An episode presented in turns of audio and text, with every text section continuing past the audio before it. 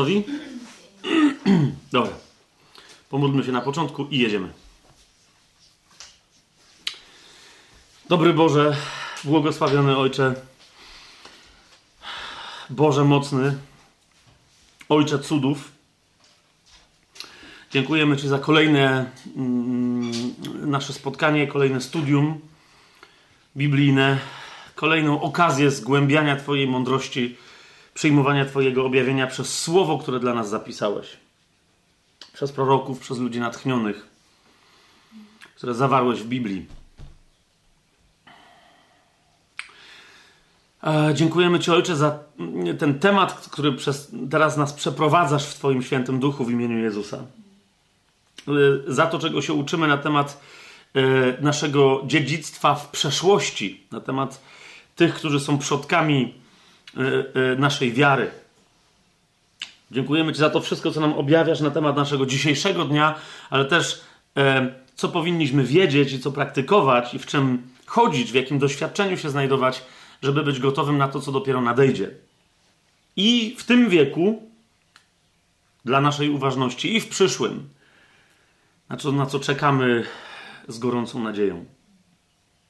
Duchu Święty, prowadź nas dzisiaj e, przez to, co chcesz nam objawić, w taki sposób, jak tylko Ty wiesz, że będzie to najlepsze dla nas tutaj zgromadzonych i dla wszystkich, którzy będą jakkolwiek, kiedykolwiek w przyszłości z nagrania tego naszego dzisiejszego spotkania mm, korzystać. Amen. Amen.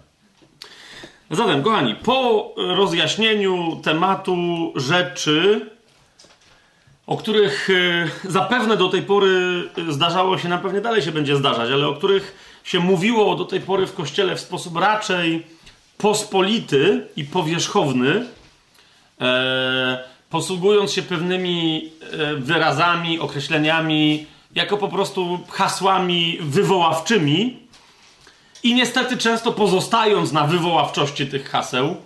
Czasem największe, mm, wiecie, debaty teologiczne, takie mam wrażenie, gdyż, gdy idzie o zjawiska duchowe, o Ducha Świętego i tak dalej, e, pozostawały właśnie w rejonie powierzchownego rozumienia e, poszczególnych wyrazów czy, czy zjawisk, tego, o czym mówi Biblia. Jednym z takich przykładów, mm, e, przyjrzyjcie się rozmowom, nawet swoim osobistym, jak mieliście z rozmaitymi tam przedstawicielami mm, poszczególnych nurtów odnoszenia się i ustosunkowania się do charyzmatów tak zwanych, nie? To zobaczycie, że ludzie posługują się cytatami z Biblii, e, mieszając i wrzucając do jednego worka mnóstwo różnych tematów. O tym jeszcze będziemy mówić, akurat nie dzisiaj, do tego się zbliżamy, ale będziemy musieli o tym powiedzieć. Nie? Czyli na przykład e, ogólnie e, rzeczy należące do Ducha Świętego, dary Ducha Świętego, charyzmaty, E, są udowadniane albo obalane i tak dalej przy pomocy powoływania się na fragmenty biblijne, które na przykład mówią, zwróćcie uwagę teraz na słowa, którymi się posłużę, które na przykład mówią o znakach. Nie? Że są jakieś znaki. Były, są i będą jeszcze znaki. I ludzie mówią, okej, okay, to, są, to, to, są, to są charyzmaty, niektórzy mówią, tak? Cuda, jest kolejna rzecz. Tak? Charyzmaty, ponieważ część z nich wiąże się bardzo mocno z nadprzyrodzonym charakterem ich zewnętrznego wyrazu, bo ostatnio sobie już ustaliliśmy, że charyzmaty wszystkie są absolutnie nadprzyrodzone, czyli robią rzeczy, nawet kiedy y, się dzieje jakaś rzecz wyglądająca na naturalną, czyli ktoś staje przed kongregacją i, i głosi, tak? Jeżeli głosi nie z ducha, a więc nie charyzmatycznie, no to jest po prostu zwyczajnym mówcą. I tylko mówi o czymś, co ma związek z Biblią. Kiedy głosi na bazie charyzmatu, tak? To jest charyzmat kaznodziejski, to jest charyzmat proroczy, to jest charyzmat przemawiania, to jest charyzmat słowa mądrości, słowa poznania, słowa wiedzy, tych charyzmatów wyjątkowych łask Ducha Świętego związanych z przemawianiem w Kościele. Naprawdę jest mnóstwo w Biblii opisanych, nie? Więc, ale skąd my wiemy, że to się. E, że, ktoś może mieć, wiecie, z punktu widzenia profesjonalizmu wypowiedzi, może mieć niepoukładaną wypowiedź, może wiecie o co chodzi, nie? Ludzie tymczasem siedzą i, i, i otrzymują życie w kościele. Tak? Ktoś taki, ktoś mówi świadectwo, nieskładne, tak? jest pijakiem, nawrócił się, został uzdrowiony, ale do, ma, bazuje na łasce, na charyzmacie Ducha Świętego i mówi to świadectwo właśnie z tego charyzmatu. Wtedy co się dzieje? Ludzie są dotykani bardzo mocno. Z drugiej strony masz kaznodzieję, wyuczonego, 50 lat teologii, e, praktyk, kaznodziejstwa w różnych zborach, wychodzi, mówi fantastycznie. Świat jest zachwycony, a Kościół siedzi głodny, bo ani kropelki odżywczych witamin Słowa Bożego na, na język nie dostał. Nie? Więc w tym sensie te charyzmaty, chodzi o to, że zawsze są nadprzyrodzone, ale niekoniecznie zawsze okoliczności takiego charyzmatu są nadprzyrodzone. Tak?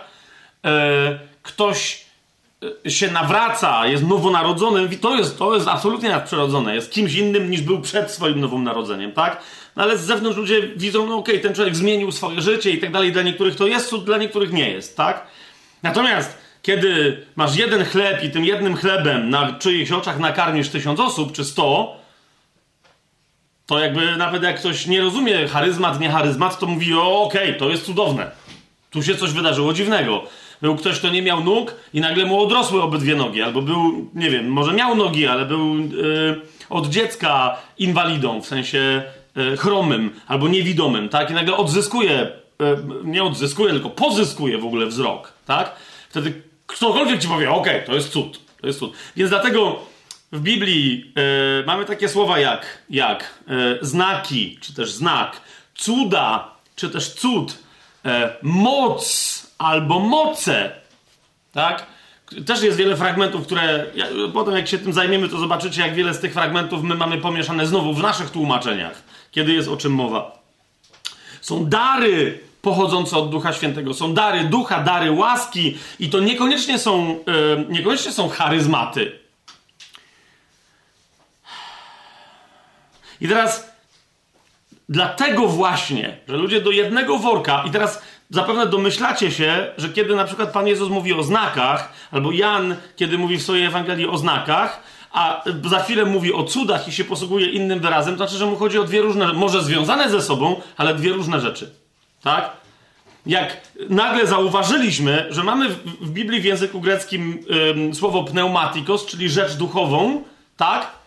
I ym, charyzma, czyli łaskę, konkretny przejaw łaski, który może mieć naprawdę nawet dla ludzi niewierzących e, e, objawy czegoś cudownego, no to wiecie, to my w tłumaczeniach musieliśmy się dobrze przyjrzeć przez ostatnie dwa spotkania, w których miejscach, które z tych wyrazów się pojawia. I odkryliśmy, że wszystko, no i właśnie, że istnieje cały zbiór rzeczy duchowych. W ramach tego zbioru rzeczy duchowych istnieją te rzeczy, specjalne przejawy łaski, indywidualnie udzielane, indywidualnie konkretnym osobom przez Ducha Świętego, w relacji z Duchem Świętym, czyli zostańmy przy tym określeniu charyzmaty, ale pamiętajcie o definicji, którą, którą się poprzednio posłużyliśmy. Teraz natomiast e, chciałbym, żebyśmy się przyjrzeli pewnemu zagadnieniu, które no, zawsze temu towarzyszy, mianowicie cudowności, obecności Boga pośród nas,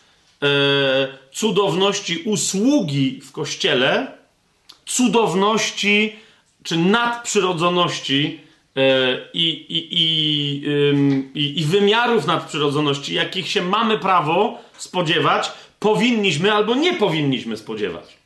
Ok? Bo wiecie, po, po tym, co ostatnio powiedziałem, ja zresztą często, y, nie, nie często, ale jakby w rozmowach takich osobistych z ludźmi, którzy mocno studiują Słowo Boże i którzy są poważni w dyskusjach, nie są jakimiś, wiecie, przygupami, a tam krzyczą o jakiś jeden wyraz, tylko naprawdę mówią, okej, okay, zobaczmy, co tu jest naprawdę napisane. E, to jak docieraliśmy do takiego miejsca z tak zwanymi cesacjonistami, którzy, ludzie, którzy mówili z pewnych powodów, trudno mi jest uwierzyć e, w charyzmaty. Nie, żebym nie chciał, ale najpierw na podstawie słowa, potem są inne problemy. Nie? To jak im pokazywałem, zobacz, to są, to są pneumatiko i to są, tu, są, tu masz rzeczy duchowe, do nich należą charyzmaty. Zobacz, charyzmat jest takim koniecznym, tak bardzo mocno jest związany z naturą Ducha Świętego, że momencie, kiedy masz Ducha Świętego, musisz mieć charyzmaty. Nie? I wtedy wszyscy mówią, o rzeczywiście. Znaczy, jak uczciwie przestudiuję, niekoniecznie od razu, tak? Ale czasem bywało tak, że ktoś do mnie wracał i mówi, że rzeczywiście tak jest. Nie ma się co z tym kłócić. Tylko, i wtedy się nagle pojawiało, tylko wiesz o co chodzi. To, że, że Duch Święty jest we mnie i że on, okej, okay, ale czy ja wobec tego się muszę spodziewać, czy my się musimy spodziewać, czy się mamy spodziewać cudowności w ramach tego działania Ducha Świętego, nie? Czy my się musimy spodziewać czegoś, co by ludzie ze świata nazwali cudami? Czy my się musimy spodziewać nadprzyrodzoności w ramach tego wszystkiego, co, co naturalne? Czy, czy też być może Duch Święty po prostu dzisiaj chce działać w sposób nadprzyrodzony, ale przez, w cudzym słowie, e, normalne rzeczy. Nie, rozumiecie o co mi chodzi? Przez normalne rzeczy, nie? Typu, że na przykład modlimy się za chorych, no modlimy się, tak? Ale spodziewamy się, że w ramach tej naszej modlitwy leki, które oni przyjmują, będą bardziej skuteczne, nie? A ponieważ nie ma na przykład leków na odrośnięcie ręki, nogi, czy nie wiem, na urośnięcie komuś oka, które ktoś mu wybił, czy. No wiecie o co mi chodzi? No to skoro nie ma na to leków, to jakby może nie powinniśmy się modlić o tego rodzaju cuda, bo nie ma naturalnej drogi na ich realizację. Rozumiesz, nie? Czyli ja głoszę Słowo Boże i ktoś siedzi z drugiej strony i mówi. Ty, mówiłeś dzisiaj, przyszedłem na to spotkanie z pytaniami, wszystko co dzisiaj mówiłeś było odpowiedzią na moje pytania. Tak? Jak to się stało? To było, no to jest działanie Ducha Świętego. No, no tak, no nie, no, no, no tak. Nawet nie charyzmatycy, tacy ekstremalni antycharyzmatycy doświadczają takich rzeczy. Wiecie o co mi chodzi, nie? Cudownie Bóg się przyznaje do swojego słowa i działa. I, I, ktoś teraz mi mówi, Fabian, no i to są, to są rzeczy nadprzyrodzone, które się objawiają, ale jakby one się objawiają w duchu. Przecież cały czas chodzi tylko i wyłącznie o ducha. Nie? O to, o to, co się w duchu ma stać. W duchu człowiek ma, ma mieć świadomość Boga, Jego cudowności i tak dalej, ale czy my musimy doświadczać ym, mocy zewnętrznej? Nie? I teraz wiecie, po tym, co ja, zwłaszcza mówiąc, zwłaszcza, że wiesz, no, no y, czy, czy, czy, czy jecie, czy pijecie, czy cokolwiek robicie, wszystko ma być robione w Duchu Świętym. Piotr mówi, kiedy przemawiacie, niech to będą jak słowa Boże, kiedy usługujecie normalne rzeczy, czyli usługa przy stole też ma być usługą charyzmatyczną. To może dokładnie my przy tym mamy pozostać. Mamy napełniać duchem normalne działania. Czy jest to jasne, y, jakby, gdzie tu się pojawia problem? Wobec tego, co ostatnio powiedzieliśmy, że charyzmaty nie ustały, ale niektórzy mówią, dobra, to nie ustały, ale cuda ustały, czy te charyzmaty, które się koniecznie wiążą z cudami. Nie? A y, ja wówczas zadaję pytanie, y, no okej, okay, bo to jest nadal próba, wiecie, obrony niekoniecznie stanowiska biblijnego, tylko czego? Tylko naszego doświadczenia codziennego. Bo wiecie o co mi chodzi? Bo jeżeli by się okazało, jeżeli z Biblii by wynikało, że my mamy nadal takiego Ducha Świętego, który chce, żebyśmy chodzili w atmosferze nadprzyrodzonej, a my tej atmosfery nie doświadczamy, to wiecie, co to oznacza? To oznacza, że może to jest nasza wina. To nie jest jego problem. Może to nie jest całe nasze rozważanie, ale czy aby na pewno cały ten taki rzekomo uzasadniony, racjonalny sceptycyzm może jest już wyjściem poza granicę racjonalności wiary chrześcijańskiej, a jest wejściem w pozycję obrony swojej niewiary. Jeżeli rozumiecie, o czym, o czym mówię, nie? Czyli mówimy, no nie ma, nic nie doświadczamy no i, i teraz szukamy uzasadnienia, czy nam wolno mieć niekoniecznie taką teologię, ale, ale no bo mówimy, no nie, no charyzmaty muszą być. A mówię, no tak, ale no nie spodziewajmy się jakichś nadmiernych cudów. Spodziewajmy się duchowego oddziaływania w ramach naszych normalnych działań. Ale jeżeli Duch Święty jest Duchem Świętym, który, rozumiecie, tak jak niegdyś, tak i dzisiaj chce dokładnie tak samo, a może nawet jeszcze bardziej, objawiać swoją obecność przez Kościół, to być może, bo, bo, bo, wiecie, bo być może jest tak, że rzeczywiście nie zostanie przy normalnych działaniach. Nie? I wtedy, okej, okay, no, no ale to nadal, to nadal w wielu zborach, y, y, ruchach, kościołach i tak dalej powiedziałbym, no to w takim razie, gdzie macie świadectwa, nadprzyrodzonych efektów duchowych, przyrodzonych, naturalnych działań. Wiecie o co mi chodzi? Bo to nadal powinno być, rozumiesz, że nie wiem, ktoś ma usługę, rozdajemy jedzenie ubogim. Fantastycznie. I teraz w wyniku tego, nie, już nawet nie, ono się nie mnoży. Nigdy nam się nie rozmnożyło. Ja to rozumiem. No ale ile osób w takim razie się nowo narodziło w ramach rozdawania tego jedzenia? Albo przynajmniej powiedziało, dobra, teraz mi głoście Ewangelię. Wiecie o co mi chodzi? Bo wtedy bardzo łatwo jest się usprawiedliwić, no nie, musi, nie musimy się spodziewać cudowności. Tylko w duchu. No to, to mi ją w duchu pokaż. To mi ją w duchu pokaż. Po, po, rozumiesz? Po, pokaż mi ludzi w swoim zborze, sam se zobacz ludzi, kaznodziejo, tak? Którzy po twoim kazaniu, rozumiesz, odmieniają swoje życie, mówią, hej, muszę jechać na misję. Jakby wiesz, bo dotknięcie cudowne duchowe zawsze tak czy siak zamienia się w konkretną zmianę sposobu życia człowieka. Rozumiecie? Czyli przynosi owoce, tak? I teraz jak ktoś mi mówi, my tu doświadczamy mocno Ducha Świętego, a za chwilę rozmawiam i się okazuje, że no, no, doświadczacie mocno Ducha Świętego, macie zbór, który od lat ma 35 osób. I te osoby od lat wiedzą dokładnie to samo. Praktykują dokładnie to samo. To, to znaczy, że to jest przejaw tej cudowności Ducha Świętego, tej. Yy, nadprzyrodzoności Ducha Świętego w duchu, które nie, nie objawia się cudownością e, w naturze i w ciele, coś mi się nie wydaje. Wiecie o co, o co mi idzie? Coś mi się nie wydaje. Ja zauważcie, jeszcze nie wszedłem w ten, po, po prostu próbuję wam nakreślić, jakby wiecie, że rozumiejąc to, jak w różnych miejscach w chrześcijaństwie słusznie i niesłusznie są podnoszone pytania, czy powinniśmy mieć cuda, to chodzi mi o to, żebyśmy my sobie podnieśli to pytanie e, naprawdę poważnie, bo z drugiej strony mamy chrześcijaństwo też, które mówi, ale my wierzymy w cuda, halleluja, nie? Tylko okazuje się, że często w tych grupach, co krzyczą, że mają cuda, jest dużo opowieści o tym, gdzie ktoś słyszał, że był cud. Często to są opowieści, wiecie, z przebudzenia, które miało miejsce 50 lat temu. To są opowieści niekwestionowane o czyimś świadectwie z, z kościoła prześladowanego z Chinach. Gdzieś tam i my mówimy, cesacjoniści mówią, nie, nie, to na pewno to są przesadzone opowieści. Mówi, nie, my wierzymy, bo my jesteśmy charyzmatykami. Dobra, fajnie tylko, ale gdzie są cuda u ciebie w twoim życiu?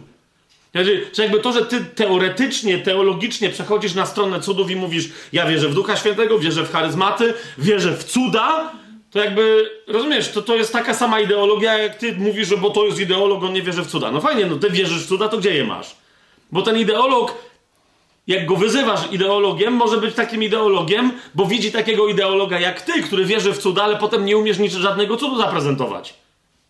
Rozumiesz o co mi chodzi? Paweł krzyczał na temat znaków, cudów i tak dalej, i krzycząc jednocześnie, jak ktoś miał wąty do niego, czy on jest apostołem, on mówił: y, y, Moje apostolstwo objawiło się przez znaki, cuda i wszelkie przejawy mocy zostało udowodnione. Tak? Tak. No to w takim razie, jak przyjdę następnym razem, to królestwo, ponieważ się przejawia właśnie w takiej mocy, a nie w słowach, ja się z nikim nie będę kłócił, tylko po prostu, tylko zobaczymy, kto ma moc. Wiecie o co mi chodzi? To była tego rodzaju pewność.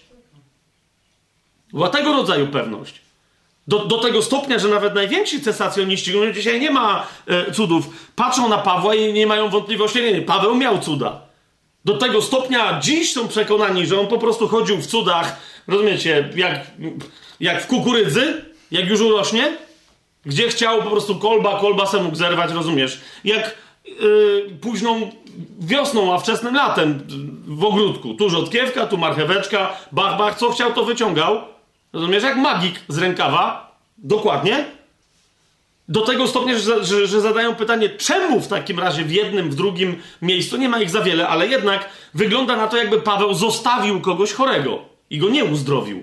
I nawet mówię, najwięksi cesacjoniści jakby tu mówią, o, bo z cudami to się, to niektórzy wręcz uważają, że gdy chodzi o apostołów, to że oni tak usługiwali, nie usługiwali, nie wiadomo co, to były znaki, to Pan musiał suwerennie zdecydować, ale przy Pawle nagle mówią, no nie, nie, chłop, tak ciężko, tak zdecydowanie, tak jednoznacznie chodził w nadprzyrodzonej atmosferze, że aż dziw bierze, że tu i ówdzie jest sugestia, że mógł kogoś nie uzdrowić. Bo u niego to wyglądało jakby tak po prostu, wiecie, całe życie naprawdę chodził i jego cień uzdrawiał. On się nawet nie patrzył, nie? Tu się tam wysmarkał. No nie, nie, nie smarkał, bo nie miał kataru, gdyż zawsze był przecież, wiemy o tym, zdrowy, tak? No ale to nie wiem, otarł pot z czoła, chusteczka, pff, i oni potem tą chusteczkę rzucali po chorych, oni wszyscy Pamiętacie, nie? Opisy z dziejów apostolskich. Więc yy, jeżeli ktoś dzisiaj mówi, nie, są cuda, to czy nie powinien wyglądać jak chociaż pół świętego Pawła? Chociaż pół apostoł, chociaż ćwierć Pawła? Chociaż jedna ósma z zakrzoka? No wiecie o co mi chodzi? Taka, a, żeby co jakiś czas było, mm, macie chorych? Jest, wie, wiecie, jest dużo zgorszenia i to jest, nazwijmy to sobie wprost. Ja mam tego dość. Ja mam tego dość. E, związanego z tym krzyczeniem na temat cudów, e, a, a wręcz uzurpacją e, produkcji jakiegoś cudu, a potem tylko z tego wynika ośmieszenie jedno wielkie. Tak? W Stanach Zjednoczonych iluż było tych, wiecie, gromiących COVID-19? Nie? Jak wreszcie jeden, nawet mi szkoda imienia i nazwiska jego wspominać, bo to po prostu naprawdę szkoda gadać. Wyszedł, zgromił E, wielce gromili COVID-19. To, była, to był pierwszy paradoks, na który wszyscy niewierzący zwrócili uwagę i mieli, rozumiecie, tak zwaną polewkę. No nie? No śmiali się i śmiali, do tej pory się Ameryka z tego śmieje. Tak? Gromili COVID-19, ale przy pustej sali, żeby się nie zarazić. Czy nie wiem z jakiego powodu. Tak? No jeżeli gromicie COVID-19, to na litość boską cesacjonista MacArthur. Tak? który jest, nie, nie ma dzisiaj za specjalnie cudów. Normalnie ma, ile on tam ma? 1500 ludzi, 2000, ileś tysięcy ludzi na nabożeństwach co niedziela. Tak? Ponieważ mówi, że ej, no nasza ufność taka podstawowa powinna być jednak w Bogu. I nie chodzi o to, czy nie będziemy chorzy, tylko nie boimy się umrzeć. Tak? A tu wychodzi wielki charyzmatyk ze swoimi starszymi. Oczywiście stoją w odpowiednich odstępach dwójpół metrowych i ten krzyczy COVID-19 i czytał COVID, wiecie, i odprawiają ceremonię nad Stanami Zjednoczonymi zgromienia COVID-19, a zaraz dokładnie po tej ceremonii zgromienia zaczęła się w Stanach Zjednoczonych trwająca do dzisiaj ekstremalna pandemia. Wtedy nie było tylu zachorowań, jak wtedy, rozumiecie, lawinowo poleciało, to poleciało, nie? No i wtedy co, piszemy zażalenie jako chrześcijanie? Do Kenneth... No już prawie, że powiedziałem do kogo? Że no przyjacielu, to zgromiłeś, czy nie zgromiłeś? Czy co tam się dzieje z tobą, nie? I, I wtedy wiecie, jakby często ten opór chrześcijan, którzy nie są zbyt chętni charyzmatom, polega na tym, że dobra, e, często on, wiecie, wynika z, z, takiego właśnie ośmieszania się, wiecie, na zasadzie charyzmatyków, nie? Ja pomijam jeszcze inne aspekty ośmieszania się charyzmatyków, o tym jeszcze będziemy mówić, tak? Nie dzisiaj koniecznie, ale będziemy mówić. I ludzie mówią, wiesz, ja się, ja się tego boję. No ten wychodzi, widzisz, zgromił, nie? Przecież wystarczy być racjonalnie nastawiony. Aha, czyli wierzycie w cuda, tak? Tak. To ile macie nadal szpitali w waszym mieście? Wiesz o co chodzi? No latasz, krzyczysz, uzdrowienie jest w Panu, no elegancko, czyli rozumiesz, to nie czyj się na swoim nabożeństwie, jakie jest uzdrowienie w Panu, tylko idź tam, gdzie są chorzy, a chorzy są w szpitalu na przykład. Rozumiesz, ciężko, którzy mówią, że ale ich nie wpuszczą i tak sobie papiery pastora duchownego innego w Polsce. Kap rozumiesz, wtedy wejdziesz i do więzienia, i do wojska, i do szpitala, bo masz prawo wejść, tak? Dokładnie tak jak ksiądz czy ktokolwiek inny. Chodź i uzdrawiaj. Kto ci broni? Ale wiecie, więcej jest darcia w internecie, kłócenia się i tak dalej, że jest uzdrowienie w Panu, czy nie ma. Idź, nikt z tobą nie będzie dyskutować, przynajmniej na bazie do... Co najwyżej powiedzą, że być może mocą diabła uzdrawiasz, ale przynajmniej nie będzie wątku, że nie ma uzdrowienia. Wiecie, o co mi chodzi? Oczywiście, y, ja to mówię też y, z tego punktu widzenia, że tam, gdzie jest Pan, po prostu moje doświadczenie jest takie, że po prostu jest uzdrowienie. Y, jeszcze mnie przyjdzie moment, będziemy też o tym mówić, no ale tu nawet przecież chyba wszyscy, jak jesteśmy zgromadzeni, nie żeby to jakaś duża gromada była, ale no, tak mi się wydaje, y, albo widzieliście na własne oczy, albo przynajmniej o tym słyszeliście, ale pewnie ktoś z was widział. Y, znacie historię tą y, zgłoszenia Ewangelii właśnie w więzieniu, nie w szpitalu, gdzie była jedna osadzona, która miała, była zarażona HIV-em, miała AIDS w pierwszej tam, ale normalnie stwierdzonej fazie yy, rozwoju. Akurat nikt się za nią nie modlił o uzdrowienie, ale ona uwierzyła w uzdrowienie pod wpływem głoszenia w Boga, który uzdrawia pod wpływem głoszenia dobrej nowiny. Tak? I co się okazało? Teraz mamy wszystkie te badania yy, porobione przez nią i tak dalej. Na szczęście miała wcześniej zrobione, później zrobione, no bo wiecie o co chodzi. Yy, w więzieniu tam się można i zarazić i tak dalej, więc to była poważna sprawa. I ona jest absolutnie czysta, jest absolutnie, została absolutnie uzdrowiona, mimo że nikt nawet ręki na niej nie położył. Nawet nikt nie wiedział, że się ma za nią modlić, bo ona akurat ten wątek ukryła. Tak? No i teraz znowu, jak to się stało, skąd się to wzięło? Dobra, o tym jeszcze będziemy mówić, o pewnych praktycznych aspektach dzisiejszego rozumienia charyzmatów. tak? Ale jakby ja też y, y, y, nie sądzę, żebyśmy mieli prawo za wiele o tym mówić, gdybyśmy my nie doświadczali cudów i znaków, tak? Dla mnie to jest nieustannie wciąż za mało, za mało i za mało. Będziemy jeszcze sobie odpowiadać na pytanie, dlaczego ich nie ma. Ale miejmy tę świadomość, że tu nie idzie o spór, um, wiecie, tylko teologiczny, że stanąć po jakiejś stronie i teraz znowu kogoś walnąć Biblią. Widzisz, ja mam rację, są charyzmaty, nie ma, coś. Nie o to chodzi, tak? Bo tutaj idzie o to, jaki jest Bóg, jak On się chce ujawniać, jak, jak On chce dawać, dzielić, obdarowywać ludzi swoją miłością, czyli tym, kim On jest we własnej osobie i czy my w tym pomagamy, czy nie. Rozumiecie, o co mi idzie, nie? Więc tu nie chodzi o to, żeby stwierdzić, kto ma rację, tylko, tylko, czy natura Boża dzisiaj w nas chce się objawiać e, m, rzeczami duchowymi, to wiemy, charyzmatami, to wiemy, ale w ramach charyzmatów zjawiskami nadprzyrodzonymi. To jest to. Bo jeżeli tak jest, a my tego nie doświadczamy, to wtedy musimy sobie bardzo poważnie zadać, pyta, zadać pytanie rzeczywiście, dlaczego tak jest, że my tego, skoro Bóg tego chce, a my tego nie doświadczamy, tak? I jeżeli trzeba pokutować z tego, gdyby się okazało, że tak jest, że taka jest um, wola Boża, yy, i że to my jesteśmy, nawet będąc wyznawcami, że tak powiem, w cudzysłowie nadprzyrodzoności, że, że nad, nadal możesz wyznawać nadprzyrodzoność i być kimś, kto blokuje tę nadprzyrodzoność w jakiś sposób. Tak? Więc to jest to, czym się ym, chciałbym, ym, wiecie, żebyśmy się zajęli. Czyli nadprzyrodzonym albo cudownym wymiarem usługi charyzmatycznej, czy, czy zjawiska charyzmatów dzisiaj w kościele. Ok? Ym, my jeszcze sobie później zdefiniujemy dokładnie, co to jest cud, a co to jest nadprzyrodzoność E, bo nawet po polsku mam wrażenie, że ludzie e, mają problem mm, i nie wiedzą za bardzo, co nazwać cudem, tak?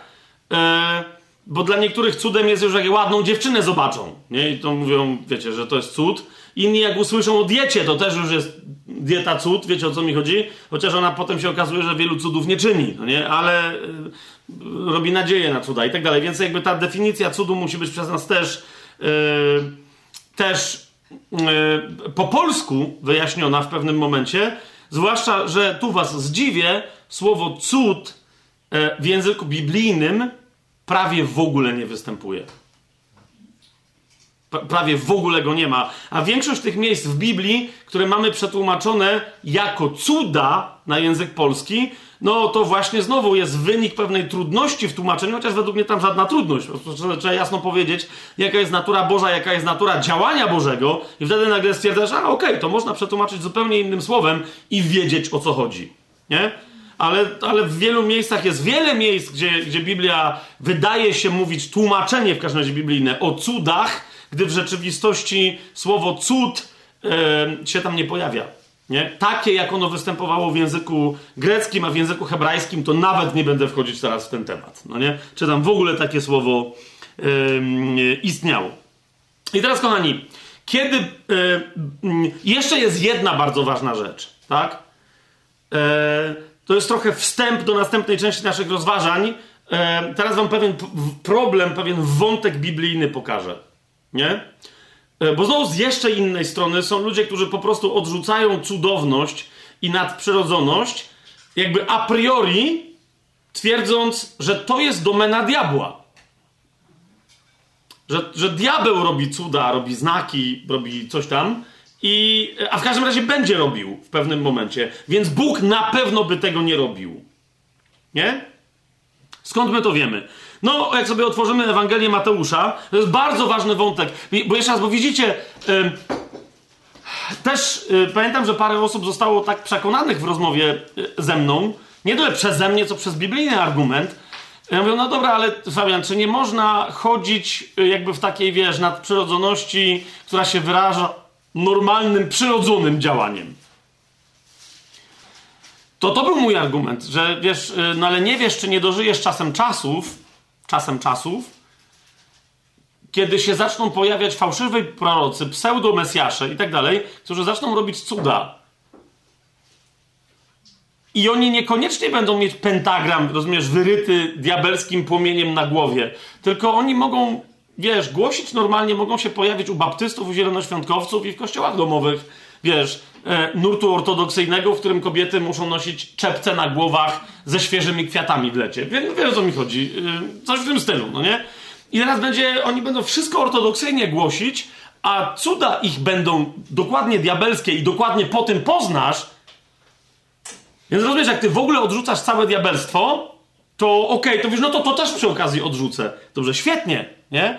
Co natomiast, kiedy ich cuda będą miały charakter nie do końca cudowny?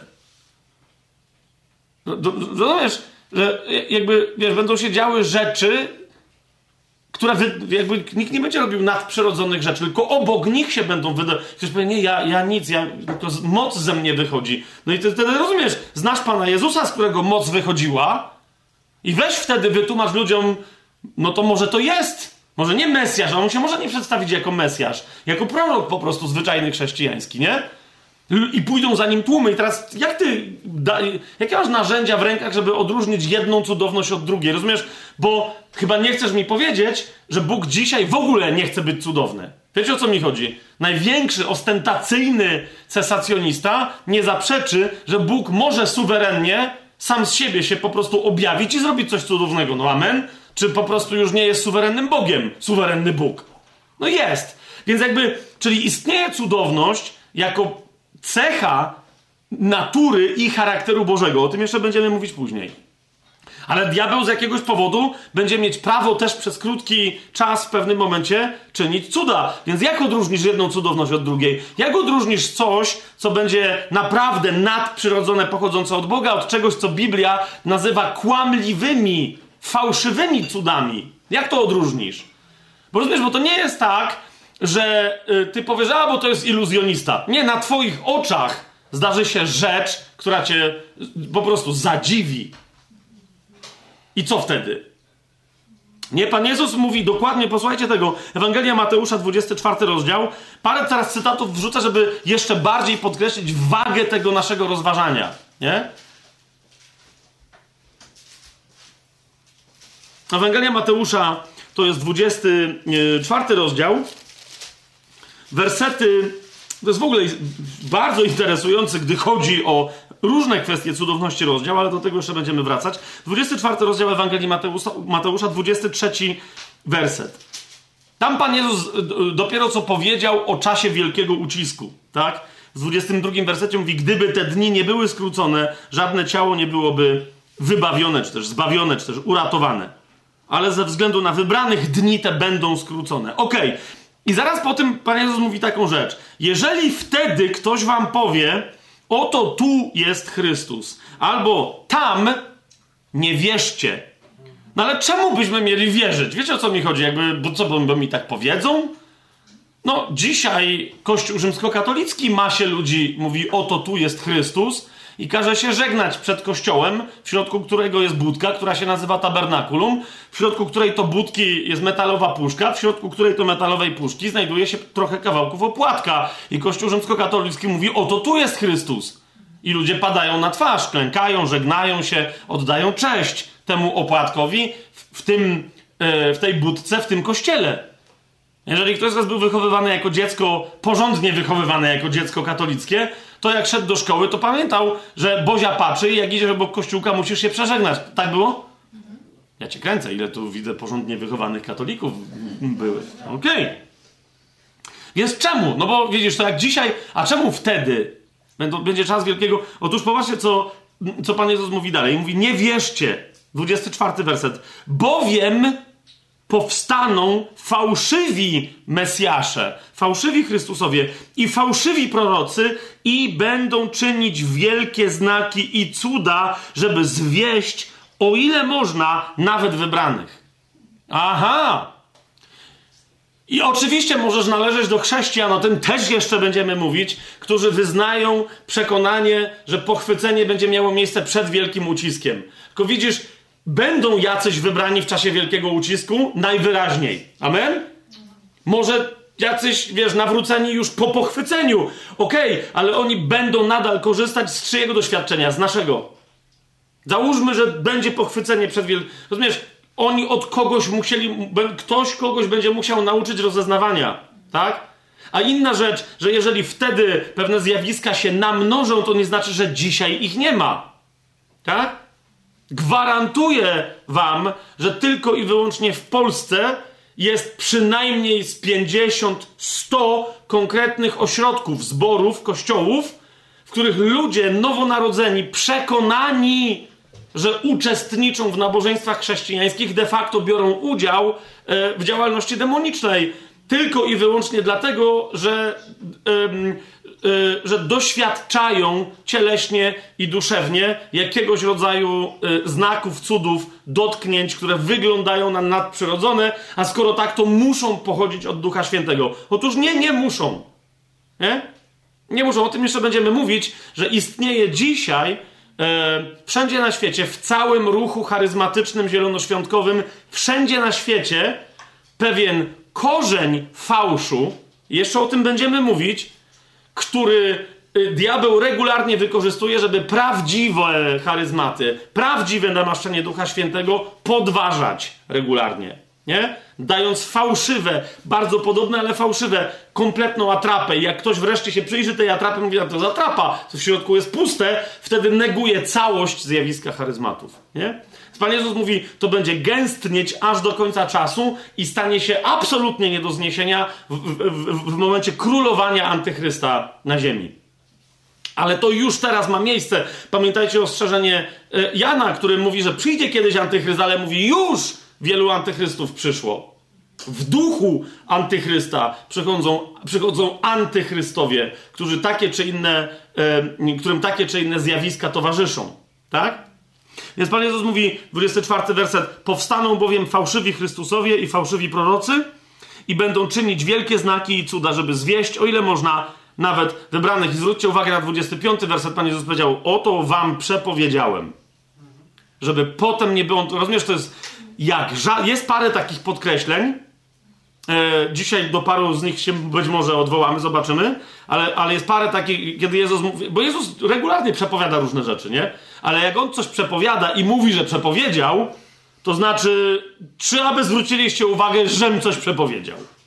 Bo e, Podobny wątek, ten sam znajdujemy w Ewangelii Marka. Czasem jest dobrze spojrzeć na paralelny tekst, żeby coś odkryć. Zobaczcie, 13 rozdział Ewangelii Marka. E, w 13 rozdziale 20 werset i dalej. To jest dokładnie e, marka relacja z tego samego nauczania, co Mateusz przed chwilą. I według niego Pan Jezus powiedział tak, gdyby Pan nie skrócił tych dni, żadne ciało nie byłoby zbawione. Lecz ze względu na wybranych, których sobie obrał, skrócił te dni. Jeśli wtedy ktoś wam powie, oto tu Chrystus, albo tam, nie wierzcie. Powstaną bowiem fałszywi Chrystusowie i fałszywi prorocy i będą czynić znaki i cuda, aby zwieść, o ile można, nawet wybranych. I teraz zwróćcie uwagę na to, jak tu Pan Jezus według Marka jeszcze coś podkreśla. Mateusz wie, że pisze dla Żydów, więc tam jak, jak Żyd do Żyda mówi, oto ci przepowiedziałem, to Żyd rozumie przestrogę. Ewangelia Marka jest w pierwszej kolejności kierowana do Rzymian, czyli do pogan e, średnio wykształconych, tępych, ale za to sprawnych w działaniach militarnych i politycznych i gospodarczych. Więc dlatego zauważcie, u, u Marka nie ma o to wam przepowiedziałem, ale mamy sformułowanie wy, więc uważajcie. Wszystko wam przepowiedziałem. No, żeby Rzymianin był tak, żeby potem nie wiedział, ale to ja nie wszystko wiedziałem. No otóż wszystko, co miałeś wiedzieć, to się dowiedziałeś. Tak? Dzieje apostolskie, jak sobie je otworzymy, bo niektórzy też mówią, że ale to wiesz, to Fabian, to w duchu my rozpoznajemy braci, w duchu to muszą być sataniści, nasłani i tak dalej. Oczywiście, że tak. Oczywiście, że tak. I my dzisiaj w kościołach, nie wiem dlaczego niektórzy sobie z tego nie zdają sprawy, mają. Yy, całe społeczności, które są przejęte przez, że tak powiem, agentów wroga, tak? I z kościoła szatana, z rozmaitych tam, wiecie, podziemnych, e, mniej czy bardziej jawnych organizacji związanych z kult, bezpośrednio z kultem diabła, z masonerią, e, z Wicca, czarno, no tym takim kobiecym, że tak powiem, kobiecą odmianą czarnoksięstwa i tak dalej. Mamy, rozumiecie, konkretne świadectwa kościołów, znaczy mamy świadectwa tam, gdzie one się ostały, nie? Na przykład ataku, to jest zupełnie, może jeszcze będzie czas w tym sezonie no i, i, sens, to o tym sobie więcej opowiemy, na przykład o dosłownie ataku, zaplanowanym ataku charyzmatycznym trzech czarownic yy, na jeden kościół w Stanach Zjednoczonych, tak? Które zaczęły po prostu demonstrować pewne, udając idealnie chrześcijanki i co się okazało? No ten kościół, yy, będąc de facto jakby cesacjonistyczny, okazało się, że był otwarty na znaki i cuda w ciągu miesiąca. Nie? Więc jakby jeszcze raz, z tym cesacjonizmem i tą niewiarą, wiecie, jeżeli ona jest oparta u kogoś na bazie tego, że e, wierzyłbym w znaki jakby były, może się pojawić diabeł we własnej osobie, pokaże ci absolutnie fałszywy znak i nagle uwierzysz w charyzmaty Ducha Świętego. Dlatego potrzebujemy naprawdę mieć rozeznanie. Tak? To jest jeden z przykładów.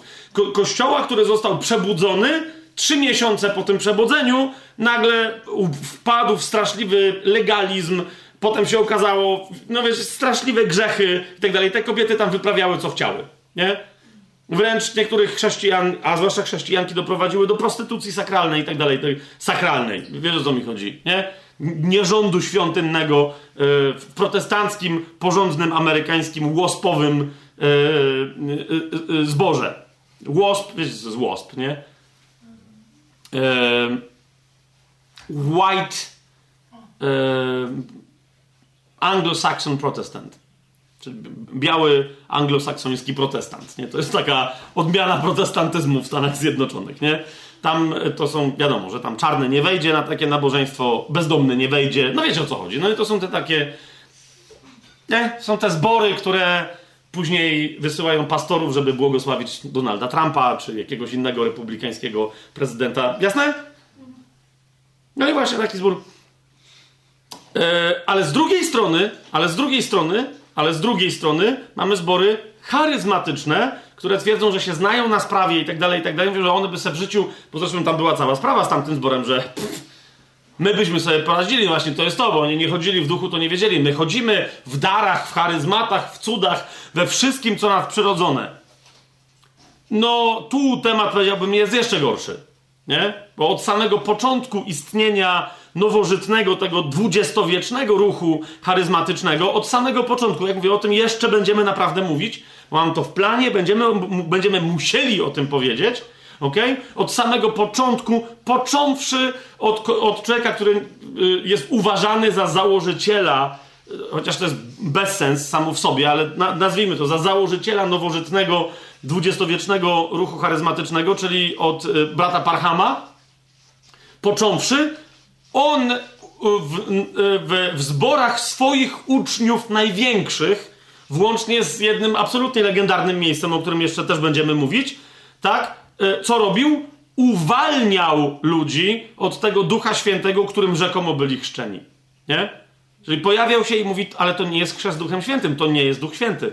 Więc rozumiecie, od samego początku, co się okazywało, że jego właśnie uczniowie, i to aż do dzisiaj trwa, twierdzący, że doświadczają Ducha Świętego, de facto się otwierali na demony. Niektórzy w to nie mogą wierzyć. Mówią, Fabian, jak to jest w ogóle możliwe? Jak? To przecież to jest, rozumiecie, pokusa patrzenia na czyste, święte, nadprzyrodzone i cudowne dzieło Ducha Świętego, żeby obrócić to dzieło na własną korzyść, istnieje prawie, że od początku chrztu Duchem Świętym w, w dziejach apostolskich, w Biblii.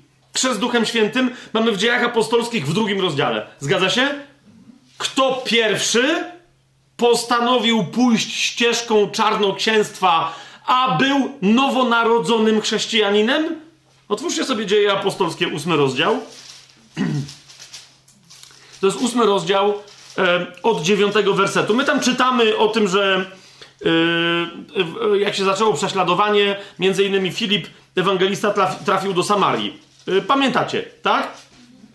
Tam Samaria była miastem oczywiście e, okultystycznym, najprościej rzecz ujmując. Jak tam się ludzie e, nawracali, e, no, to, to, znaczy jakby całe tam głoszenie Ewangelii było mocno związane z posługą uwolnienia. Filip z masy ludzi wywalał masy złych duchów i demonów, tak?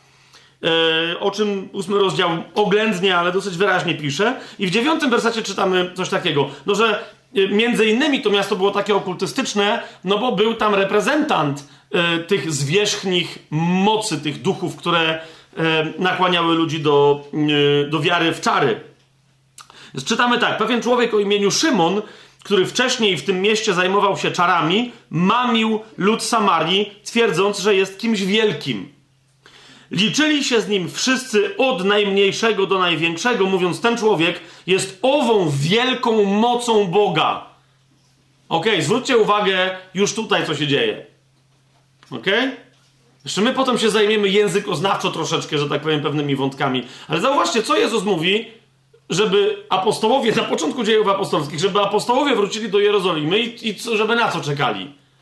Dar Ojca, dar Ducha Świętego, okej, okay. ale w momencie jak oni dalej coś tam bredzą, on mówi, otrzymacie moc z wysoka, tak, od Boga i będziecie moimi świadkami, nie? Rozumiecie, diabeł wie o tym, już teraz, już choćby przy okazji, rozumiecie, przy okazji tego, zauważcie, co się dzieje. Diabeł wie, jak działa Bóg, jaka jest jego natura i nieustannie jedyne, co robi, bo wie, że człowieka ciągnie natura Boża. To, kim jest Bóg, jest atrakcyjne dla człowieka. Z, z natury ludzkiej, bo my jesteśmy stworzeni na wzór i podobieństwo boskości, tak? Więc dlatego diabeł co robi? Jak najskuteczniej zwodzi ludzi, udając Boga, udając Jego naturę, pokazując, że ktoś albo coś ma Boży charakter. Nie?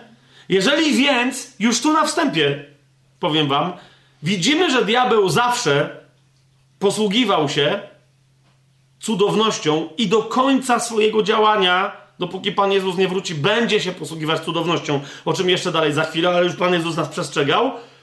A wiemy, że diabeł cały czas tylko parodiuje Boga, to rozumiecie o co chodzi? Jasne, że my nie możemy czerpać dowodów na temat Boga z zachowania diabła, ale choćby tu, zwróćcie uwagę, potężny czarnoksiężnik nie przedstawia się jako sługa diabła, jako czciciel szatana, Chandor Lawej, tylko jako Szymon, moc Boża. Widzicie to? Szymon, moc Boża. A liczyli się z nim dlatego, że od dłuższego czasu mamił ich swoimi czarami. No po prostu bali się go. Wiedzieli, że ma nadprzyrodzoną moc. Nie? Widzicie, chrześcijaństwo wtedy, ale pytanie brzmi, a co dzisiaj się coś zmieniło?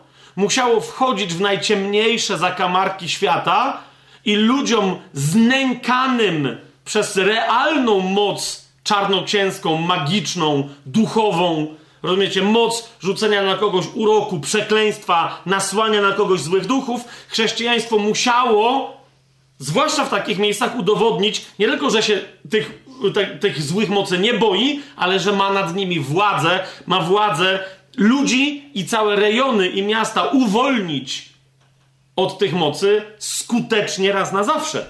Gdyby nie to, to nikt by Filipa nie słuchał. Jest to jasne, co, co, co, o, czym, o czym gadamy? Zobaczcie, co się dzieje.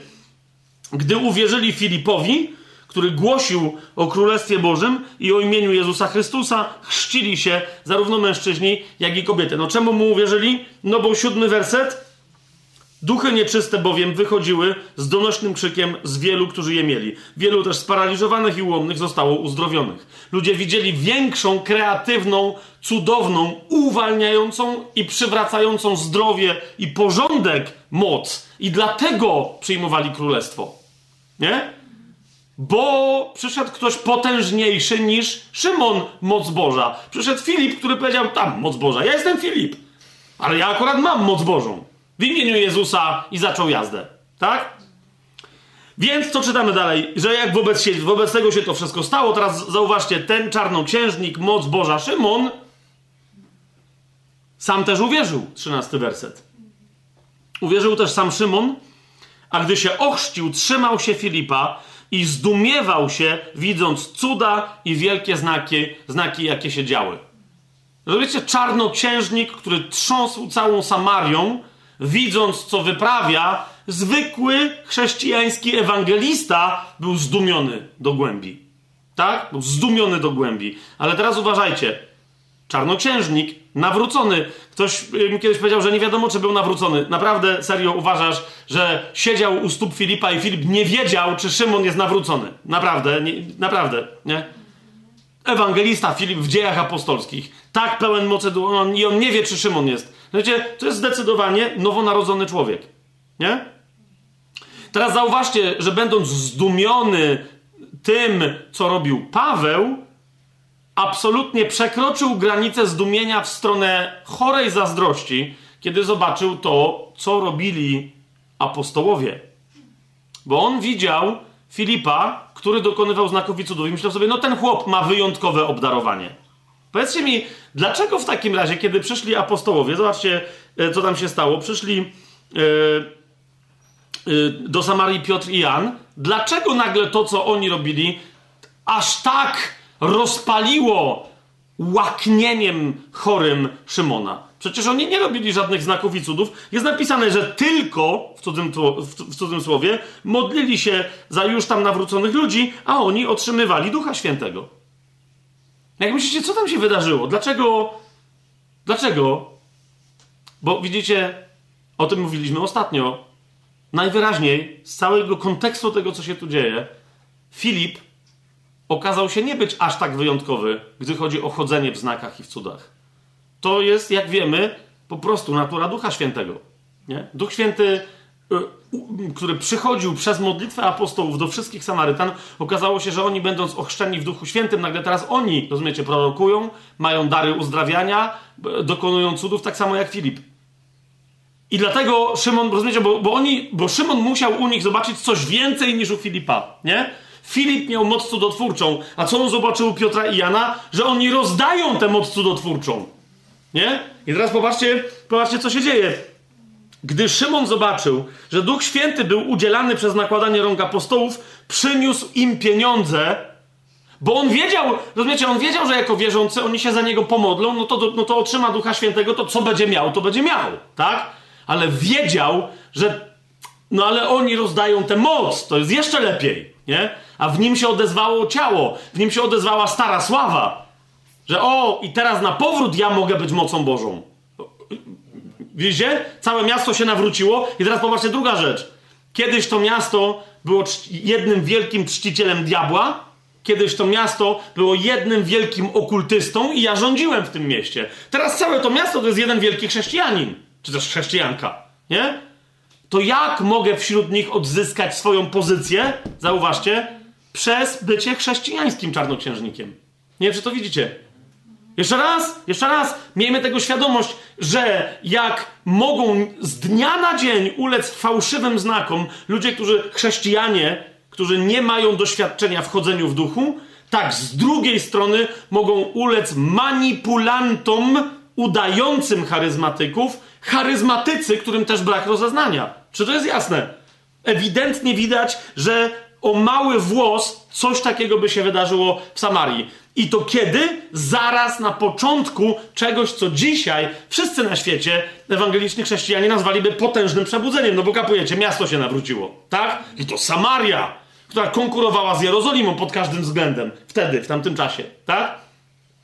Więc przebudzenie jak nic. I teraz dokładnie, rozumiecie, to jest to, pojawił się Parcham, w ramach naprawdę pokornej służby Bożej, modlitwy i tak dalej, dzieją się w, w, w, przy okazji jego służby, dzieją się konkretne rzeczy związane z chrztem Duchem Świętym. Tak?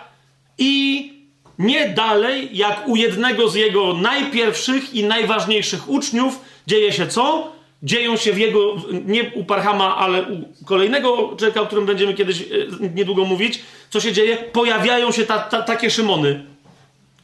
ok? E, I w ramach jeszcze większego przebudzenia w Los Angeles zaczynają się dziać takie rzeczy, a Parhama jako apostoła tam nie ma, żeby powstrzymać tych Szymonów czarnoksiężników na początku XX wieku, jak w Samarii Jan z Piotrem, a zwłaszcza Piotr, powstrzymali Szymona. Ok? Więc widzicie, ten przyszedł i dajcie i mnie, 19 werset, tę moc, aby na kogo nałożę ręce, otrzymał Ducha Świętego. I powiedział mu Piotr, niech zginą z tobą twoje pieniądze, bo sądziłeś, że dar Boży można nabyć za pieniądze. No chyba zwariowałeś. Rozumiecie, dar, Bóg o tym decyduje, kto, co ty wyprawiasz, nie? Nie masz w tej sprawie części ani udziału, bo twoje serce nie jest prawe przed Bogiem. Hmm? Co by było, gdyby Piotr dał się skusić? Nie wiem, czy widzicie, o co mi chodzi? Jakby, co by tu się wydarzyło? Niektórzy mówią, no to, ale Bóg by tam się nie... Hmm? Pomyśl dobrze. Na, no ile my mamy wolności w usługiwaniu duchowym? Nie? Na, na, ile ktoś, kto wczoraj był uczciwym charyzmatykiem, dzisiaj koniecznie dalej uczciwy musi być. Nie chodzi mi teraz o to, by wszystkich podejrzewać. No rozumiecie, o co, mi, o co mi idzie, ale my nigdy nie jesteśmy zwolnieni z rozeznawania. Co mnie to obchodzi, że wczoraj do mnie mówił prorok, który mówił przez pół godziny i każde jego słowo się sprawdziło. Jak dzisiaj będzie do mnie mówił przez trzy minuty, to tym bardziej go sprawdzę. Dlaczego? Bo wiem, że ma dar Ducha Świętego. A skąd ja mogę wiedzieć, co on z nim dzisiaj robi? Ducha nie gaście, nie gaście powiada słowo. Proroc nie lekceważcie. Wszystko badajcie. Raz w życiu nie. Non stop. Dlatego pokutuj z twojej nieprawości i proś Boga, a może ci przebaczy zamysł twojego serca, mówi Piotr do Szymona Maga. I teraz dobra, co 23 werset, w 24 wersecie Szymon Mag odpowiada, udziela odpowiedzi i tu się kończy jego postać w Biblii ale udziela odpowiedzi, z której jasno wynika, że się nie nawrócił, że nie przyjął napomnienia od Piotra. A więc yy, diagnoza na temat jego serca, między innymi ta z 23 wersetu, widzę, że jesteś pogrążony w goryczy żółci i w więzach nieprawości, yy, no nie służy jako podstawa do leczenia Szymonowi, tylko najwyraźniej on dalej za, idzie za swoim sercem, będąc nowonarodzoną osobą. Skąd o tym wiemy? Bo Szymon odpowiada Piotrowi: módlcie się za mnie do Pana, aby nic z tego, co powiedzieliście, mnie nie spotkało. Czyli on mówi: zostaje przy swoim. Tylko proszę was, żebyście się wy za mnie wstawiali, e, żeby mnie za to nie spotkała kara. A bo widzicie, on mówi: wy się za mnie módlcie. A Piotr jemu mówi: ty pokutuj. A mówi: ale nie, nie wy się za mnie módl. Ja się nie będę modlił. Mi się spodobało to, co wy robicie. Zresztą nie chcę teraz w ten wątek wchodzić, ale jeżeli ktoś z was miał kiedykolwiek kontakt y, ni, ni, niestety, ale wiem, że wielu chrześcijan ma to doświadczenie z okultyzmem, takim, wiecie, realnymi kontaktami z demonami, z innymi wymiarami, takim, nie, wiecie, udawaniem, zabawą, tylko naprawdę, no to, a zwłaszcza jak ktoś zna literaturę, to wie, że w całej literaturze okultystycznej jedną z takich archetypicznych postaci, do, którą się wszyscy sataniści, do której się wszyscy sataniści i tak dalej odwołują, jest kto? Szymon Czarnoksiężnik ten człowiek z Biblii. Nie? I odwołują się do czego? Do tego, co on robił przed swoim nawróceniem w Samarii? Nie. Odwołują się do tego, kim się stał po swoim odpadnięciu od wiary w Samarii. Nie? I nawet jeżeli to są tylko, bo chodzi mi o to, że wiecie, nawet jeżeli to są tylko z palca wystane historie na temat Szymona Czarnoksiężnika, bo może on pokutował, może, wiecie o co mi idzie? Niezależnie od tego, że Słowo Boże już o nim nic nie mówi, to idzie mi o co? że dokładnie w tym fragmencie biblijnym okultyści, sataniści i tak dalej znajdują co? Postawę własnego serca. Nie? W, w, w czyjej postawie? W postawie chrześcijanina, który się za bardzo podekscytował mocą i posiadaniem mocy, a nie tym, po co Duch Święty e, swoim e, namaszczonym e, tej mocy udziela. Jasne? Więc to jest bardzo istotna przestroga i teraz idziemy dalej. Nie? Jakby wracam do tego ostrzeżenia Pana Jezusa. Czyli widzicie, cuda mogą uwieść tych, którzy się na cudach nie znają, dokładnie tak samo chrześcijan, jak i tych chrześcijan, którzy twierdzą, że się na cudach znają. Wręcz moja teza jest taka, że wielu chrześcijan dzisiaj już cuda uwiodły w chrześcijaństwie, w chrześcijaństwie diabelskie cuda, ich uwiodły i, i dokładnie z tymi diabelskimi cudami słusznie e, dyskutują i atakują te diabelskie cuda cesacjoniści, niestety wylewając dziecko z kąpielą, bo twierdzą, że każda cudowność w kościele jest diabelska, a to nie jest prawda. No chociażby w tym fragmencie dziejów apostolskich widzicie wyraźnie, że intencje są różne yy, i usługa później też widać że jest różna. O, o, jeszcze o tym starciu tych dwóch światów więcej sobie powiemy. Ale jak otworzymy drugi list Pawła do Tesaloniczan,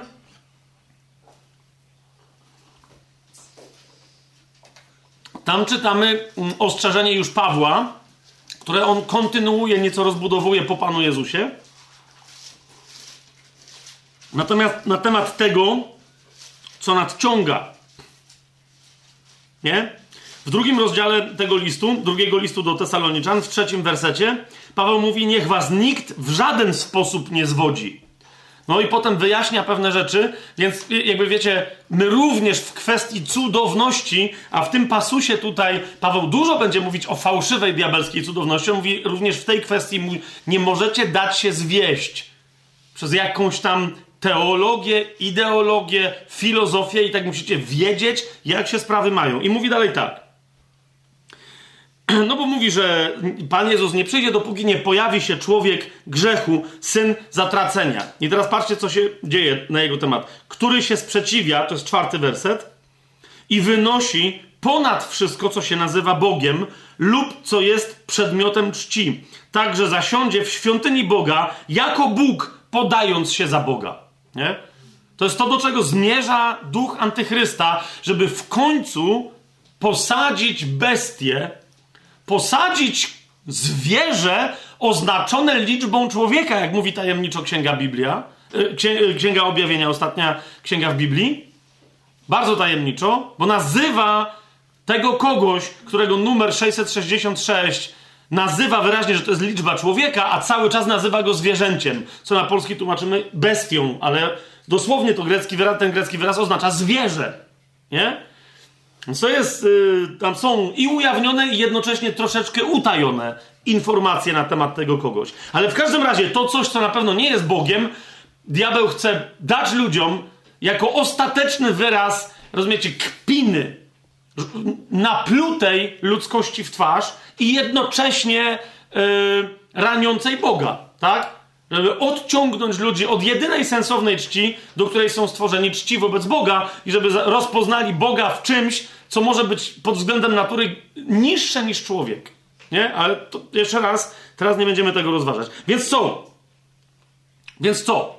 Yy, dalej Paweł mówi. Czy nie pamiętacie, że jeszcze będąc u was mówiłem o tym? Więc widzicie, Paweł, pewne rzeczy nie mamy ich napisanych, ale Paweł poświęcał dużo czasu na to nauczanie. Tak? I teraz mówi tak. Teraz wiecie, co przeszkadza tak, że się objawi w swoim czasie. Znaczy, co przeszkadza temu objawieniu się tego syna zatracenia w odpowiednim czasie. Nie? Tajemnica nieprawości bowiem już działa. Właśnie o to mi chodzi. Widzicie, tajemnica nieprawości, której wykwitem będzie pojawienie się syna zatracenia, który ogłosi się Bogiem i każe sobie oddawać boską cześć, a będą temu towarzyszyć cudowne znaki i cuda, ta tajemnica nieprawości już działa i my o tym musimy wiedzieć. Więc charakter tajemnicy tej nieprawości może nie mieć tak spektakularnych wymiarów, ale zawsze będzie ten sam, nie? Więc dopóki się on objawi, jak się, on, jak się antychryst objawi, to jakby wszystko osiągnie maksimum, tak? Ale póki on się nie objawił, bo jest jakaś przeszkoda w świecie wobec tego objawienia się antychrysta, to nadal ta tajemnica nieprawości, która wybuchnie z największą mocą w synu nieprawości, ta tajemnica nieprawości dzisiaj działa na różne sposoby i ona musi, skoro on, jego objawieniu się, jak się zaraz dowiemy, będzie towarzyszyć nadprzyrodzoność pseudo, to znaczy, że dzisiaj też tajemnica nieprawości korzysta z jakichś przejawów cudowności. Jest to jasne, co mówię? Czytajmy dalej. On mówi tak, tajemnica nieprawości, siódmy werset, bowiem już działa. Tylko, że ten, który teraz przeszkadza, będzie przeszkadzał, aż zostanie usunięty z drogi. I wtedy, na razie mniejsza o to, co to jest albo kto to jest, pojawi się ów niegodziwiec, którego Pan zabije duchem swoich ust i zniszczy blaskiem swojego przyjścia. Niektórzy tłumaczą, którego Pan zabije samym tchnieniem swoich ust. Po prostu wiecie, kiedy się znajdzie w atmosferze ziemskiej, że tak powiem, to znaczy wciągnie powietrze i wypuści. I to będzie koniec antychrysta. To będzie cała walka Pana Jezusa z wielką mocą gościa, który będzie twierdził, że jest Bogiem. Tak? Po prostu. A nawet jak ten oddech Pana Jezusa jeszcze do Antychrysta nie doleci, to wyjrzy przez okno, a tam błyśnie zbroja Pana Jezusa i to go też zabije. Jakby, albo może naraz jedno i drugie doleci. Tak? Ale dziewiąty werset. Zanim to się stanie, bo zauważcie, Paweł mówi, że dobra, zaraz wam coś powiem, co może być przerażające o tym niegodziwcu, ale pamiętajcie, że on w porównaniu z, Pan, z Panem Jezusem to jest taki, że, że błysk pochodzący od Pana Jezusa go zniesie. Żeby to było jasne. Nie? Dlaczego, widzicie, już w tym zdaniu w ósmym wersecie Paweł to podkreśla? Bo gdyby nie to, dziewiąte zdanie jest dosyć zastraszające. Przyznacie. Niegodziwiec ów, przyjdzie za sprawą szatana z całą mocą wśród znaków i fałszywych cudów. To jest jedno z niewielu zdań, w którym się pojawiają trzy różne wyrazy, tak?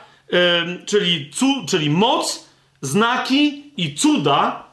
Podobnie jak jeżeli gdzieś się pojawiają te trzy wyrazy w takiej czy innej konstelacji, że się tak wyrażę, w jednym zdaniu, to tylko i wyłącznie, naprawdę jest niewiele takich miejsc, tylko i wyłącznie, kiedy się podkreśla moc apostoła. Nie? Albo samego Pana Jezusa. Nie? Czyli jakby tu już jest powiedziane, że ten gość będzie chciał wobec świata objawić się jako prawdziwy Jezus. Nie? Być może będzie chciał powiedzieć, że jest tym Jezusem, który już, że to on jest powtórnym przyjściem, albo że ten Jezus, którego czczą chrześcijanie, to nie jest ten Jezus, to on jest prawdziwym Jezusem. Nie zmienia to jednak faktu, że żeby pokazać naturę Jezusową. Komu? No między innymi chrześcijanom, Między, między innymi chrześcijanom, Żydom. Rozumiecie? Ale z ludziom, którzy powinni mieć jakieś pojęcie na temat Bożego Mesjasza, żeby pokazać naturę Jezusową, będzie potrzebował mocy, znaków i cudów. Ok? Żeby się upodobnić do Jezusa. Hmm?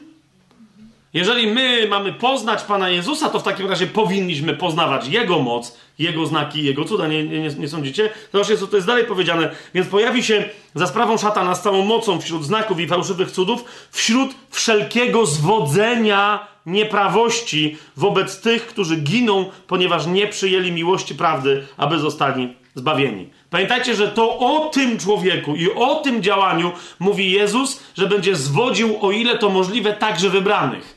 Że będzie te zwłaszcza znaki i cuda będą miały służyć przekonaniu wybranych. Rozumiecie? Żeby odwrócić ich uwagę od tego, co rzeczywiście głosi ten ktoś, kto się pojawi i tak dalej. Mm, I tak dalej, i tak dalej. Widać, że, że świat wobec tego pojawienia się będzie absolutnie bezbronny. Rozumiecie? Będzie absolutnie bezbronny. I, I, ja mam, ja mówię, znaczy nie chodzi o to, że jakieś teraz ja objawienie, ale naprawdę ja, ja, to widzę w duchu, no nie? Ludzi, którzy dzisiaj cwaniakują, że są ateistami, że są racjonalistami, wiecie, wiecie o co mi chodzi? Którzy po prostu w ciągu pięciu minut oddadzą cześć bestii. Upadną, przyjmą, rozumiecie? Zobaczą nadprzyrodzoność, bo jakby wielu dzisiaj, wiecie, te taki racjonalizm i tak dalej polega na czym? Na tym, że ponieważ ludzie nie widzieli cudu, Żadnego. A widzą sporo technologii, która wygląda cudownie, to mówią, a każdy cud jest jakąś formą technologii.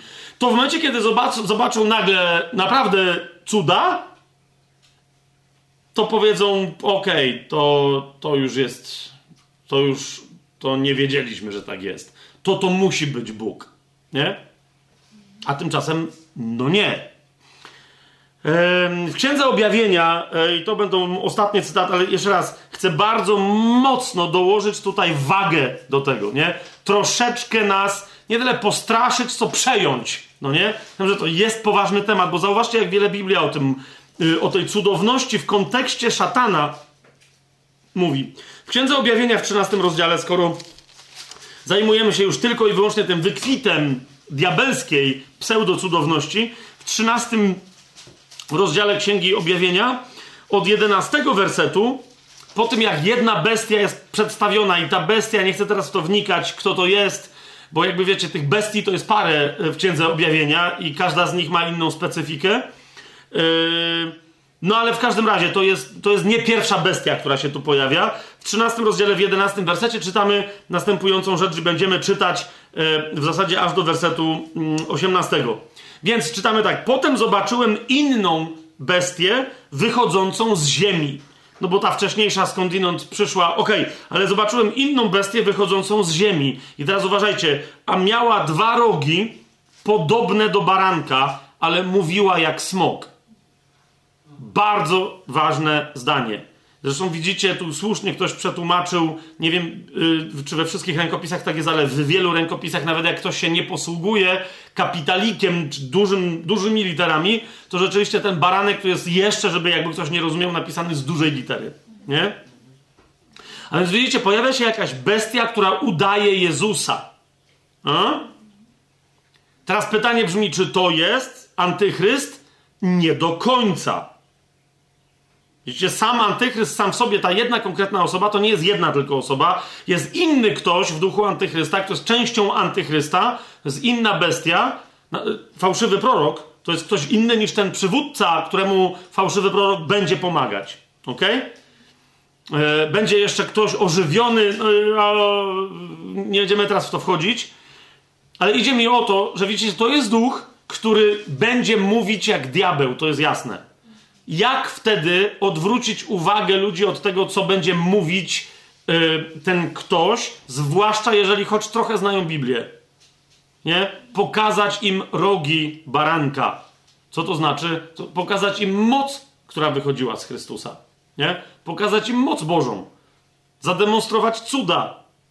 Zauważcie, co się dzieje dalej. Miał rogi podobne do baranka, ale mówił jak smok i całą władzę pierwszej bestii sprawuje na oczach tej bestii i sprawia, uważajcie na to, że ziemia i jej mieszkańcy oddają pokłon pierwszej bestii, której śmiertelna rana została wyleczona. A więc macie inną bestię, która udaje zmartwychwstałego. Nie wiem, czy to widzicie, tak? Bo to, była, to jest bestia, która umarła, miała śmiertelną ranę, a została jakby wskrzeszona z martwych. I nagle wszyscy mówią, o wow!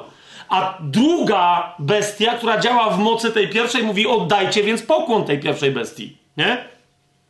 I teraz patrzcie, jak przekonuje całą ziemię ta? No nie tym, co mówi, tak? Bo mówi jak smok. A czym? 13 werset. Czyni wielkie cuda, sprawiając, że nawet ogień zstępuje z nieba na ziemię na oczach ludzi. Z kim wam się to kojarzy? Eliasz. Hmm? Tylko jeszcze do tego sprowadzania ognia z nieba, to jeszcze dzisiaj się trochę e, odwołamy, czy by Jezus na coś takiego pozwolił, tak? I zwodzi mieszkańców ziemi, zauważcie 14 werset, i zwodzi mieszkańców ziemi, ta druga, ta inna bestia, która nawołuje, żeby czcić pierwszą bestię i zwodzi mieszkańców ziemi przez cuda, które jej pozwolono czynić przed bestią. Mówiąc mieszkańcom ziemi, aby sporządzili wizerunek bestii, która miała ranę od miecza, ale ożyła. A więc widzicie o co mi chodzi? Co to znaczy, że ma rogi, ale mówi jak smok? Ponieważ, co mówi? Oddajcie cześć boską temu komuś, kto nie jest Bogiem. Mówi jak smok. A rogi w czym się przejawiają? W tym, że robi cuda, jakby była Jezusem, ale nie jest. Tak? To są rogi podobne do baranka.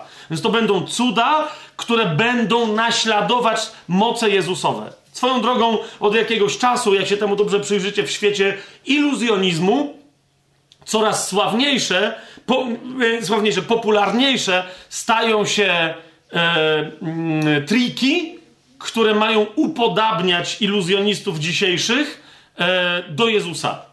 Nie? Oni mówią, ja też robię to samo, tak? A więc chodzą po wodzie, tak? Przemieniają e, wodę w wino, e, e, unoszą się w powietrzu. To już pomijam, że to mniej przypomina Jezusa, ale chodzi mi o to, że z jakiegoś powodu, wiecie, no nie wiem dlaczego się nie unoszą na przykład tak, tak? Tylko składają stopy, jakby byli na krzyżu i rozkładają ręce i wtedy się unoszą, unoszą w powietrzu. Oczywiście to są triki, często to są triki w ogóle telewizyjne tylko i wyłącznie i ludzie, którzy rzekomo je widzą na żywo są tak naprawdę przepłaceni, ale chodzi o to, żeby milionom ludzi wiecie, pokazać i teraz mówię, no to teraz się zastanów, jak to zrobił ten chłop, nie? Być może ktoś może mieć moc taką jak Jezus. Wiecie, o co mi idzie? Yy, więc to widać, że to już się zaczęło, tak? Robienie rzeczy, nawet jak ktoś mówi, ja jestem tylko iluzjonistą, ale z jakiegoś powodu cały czas, nie? Zauważ, e, być może Jezus też był tylko takim iluzjonistą, a potem się pojawi ktoś powie, nie, nie, nie, to są prawdziwe moce, zobaczcie, nie?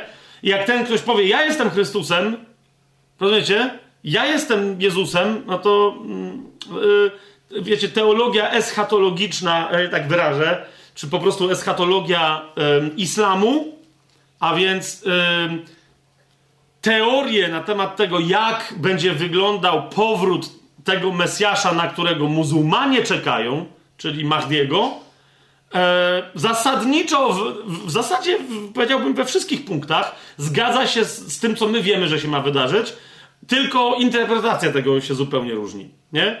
Bo my wiemy, że przyjdzie fałszywy prorok, który będzie głosić e, fałszywego Chrystusa, antychrysta, żeby jemu oddawać cześć. Nie? Tak najogólniej rzecz ujmując. I tam będą temu towarzyszyć znaki, cuda i tak dalej. Muzułmanie w co wierzą? Że wróci Mahdi, ale zanim on wróci, wróci Jezus. Tak jak wierzą chrześcijanie. I ten Jezus wyjaśni chrześcijanom, że on od zawsze był muzułmaninem. Zademonstruje wszystkie Jezusowe znaki i cuda, żeby pokazać, że to jest on. I jak przyjdzie Mahdi, wówczas namówi chrześcijan na oddanie czci Mahdiemu, takiej, jaka przez niego należy się Allahowi. Ja nie wiem, czy rozumiecie, co teraz gadam? I teraz jakby to jest... I teraz widzicie, niektórzy się zastanawiają, jak to, jak to ludzie będą, wiesz, się szykować na wojnę, na Armagedon przeciwko Jezusowi. No, muzułmanie zasadniczo szykują się na tę wojnę. Religijnie. Bo oni mówią, że jak wróci Mahdi, czyli antychryst, którego, do, do czci którego będzie namawiać fałszywy prorok, który się będzie przedstawiać, że jest Jezusem, to co będzie najważniejszym ich dziełem, dopóki nie zaprowadzą pokoju na ziemi? Otóż ma przyjść na ziemię fałszywy Jezus, z którego trzeba będzie pobić. Czyli prawdziwy Pan Jezus, który im wyjaśni, tak, jak się sprawy mają. Nie? Teraz ktoś powie, no ale to czyli to jest głupie. Widzisz, z punktu widzenia diabła to nie jest głupie. Tak? Im więcej ludzi zwiedzie, żeby wzięli udział w tej bitwie, rozumiecie, żeby jak te pomidory się ustawili w rządku, żeby je walec zgniótł, który po prostu, jak już będzie pora wyznaczona, to Pan Jezus się nie zatrzyma, bo Ojciec powiedział. Wiecie o co mi chodzi? To jak ktoś mnie pyta, jak to się stanie, dzisiaj masz miliony ludzi, setki milionów, chyba nawet miliardy już, ze dwa muzułmanów na świecie, którzy dokładnie w to wierzą. Rozumiesz? I widzisz, więc ta dyskusja z nimi, czy oni wierzą w Jezusa, oni nawet wierzą w powrót Jezusa. Tylko na, na czym po czym cała rzecz polega? Że no ale nie nasz powrót Jezusa, nie naszego Pana Jezusa. Nie? Więc, no i tu, dobra, miałem czytać do 18 wersetu, chodzi mi o to, że widzisz, yy, ta, przez te znaki i cuda tam się jeszcze gorsze rzeczy dzieją. Nie? Bo tu między innymi jest mowa o ożywieniu wizerunku bestii. E, słusznie wiele osób wskazuje, czy to nie jest aby problem tak zwanej sztucznej inteligencji, tak, czyli jakby wiecie, czegoś, co, co jest sztucznie stworzone jako na obraz i na podobieństwo oryginalnej bestii, a co de facto działa autonomicznie no i jakby dzisiaj tak, to jest całkiem yy, możliwe, zwłaszcza, że, no nie będę teraz to wchodził, jakby jakie tu są, skąd się wziął, wziął cały tutaj ten scenariusz. Ale widzicie, że jest ktoś, jest jedna bestia, jedna bestyjka i jeszcze co jest, zwracam, zwracam wam uwagę na co, że ta bestia, ta, ta druga bestia, która się pojawi, ona będzie chciała wyglądać upodobnić się do kogo? Nie do boskiego Jezusa, bo nie będzie wiedziała jak, ale do tego, jak się Jezus pojawił na ziemi za pierwszym razem. Dlaczego? Ponieważ w Księdze Objawienia, pamiętacie, baranek jest barankiem, ale ponieważ jest lwycie, zwycięskim lwem z pokolenia Judy, jest boskim barankiem, ma siedem rogów, a nie dwa. Tak? Baranek z dwoma rogami został, że się tak wyrażę, bo teraz, żeby ktoś z tego teologii nie robił, ale teraz tak poetycko się nieco wyrażę, ale baranek objawiony z dwoma rogami został zabity, a zmartwychwstał z siedmioma. E, tak? Jasne jest to, co mówię? Jakby ktoś nie wiedział, do czego się odwołuje, to jest e, w Księdze Objawienia. Wcześniej mamy przedstawionego baranka w piątym rozdziale, w szóstym wersecie. Zobaczyłem, a oto między tronem i czterema stworzeniami i między starszymi stał baranek, jakby zabity, który miał siedem, no bo wiemy, że zmartwychwstał, bo jeszcze wcześniej jest powiedziane, że jest zmartwychwstałym lwem z pokolenia Judy, więc jakby zabity, który miał siedem rogów i siedmioro oczu. Jasne? Więc ten, ta bestia się pojawi jako kto? Na wyobrażenie Jezusa cieleśnie znanego przez ludzi, tak? Bo on się pojawi mając dwa rogi jakby baranka, nie? Więc będzie udawać cieleśnie Jezusa, zwłaszcza Jezusa cudotwórcę. Jasne? I w ten sposób będzie zwodzić całą ziemię. Mamy to? Ok, idziemy dalej. Księga Objawienia, 16 rozdział. Bo widzicie, yy, antychrystowi, czy tam będą trzy bestie, jedna oryginalna, druga, druga, a trzecia sztuczna, yy, czy jak tam to liczyć, tak czy siak. Yy, antychrystowi będzie towarzyszyć trójca nieświęta. Jest trójca święta, ale będzie mu też towarzyszyć trójca parodia Trójcy Świętej. Nie? To jest 16 rozdział o tym mówi. 13 werset. No, jak już tam dojdzie do poważnych znaków boskich na ziemi, to znowu, żeby odwrócić uwagę yy, ludzi od tego, co się dzieje i namieszać im w rozumieniu tego, co się dzieje. Zobaczcie. Jan pisze: Zobaczyłem trzy duchy nieczyste, jakby żaby, które wychodziły z paszczy smoka i z paszczy bestii i z ust fałszywego proroka. Nie? Że wiecie, każdy z nich ue, wyżygał żabę, że tak powiem. Nie? Smok, czyli diabeł, bestia, czyli antychryst i fałszywy prorok, czyli ta inna bestia. Tak? Każdy z nich wyżygał swoją żabę.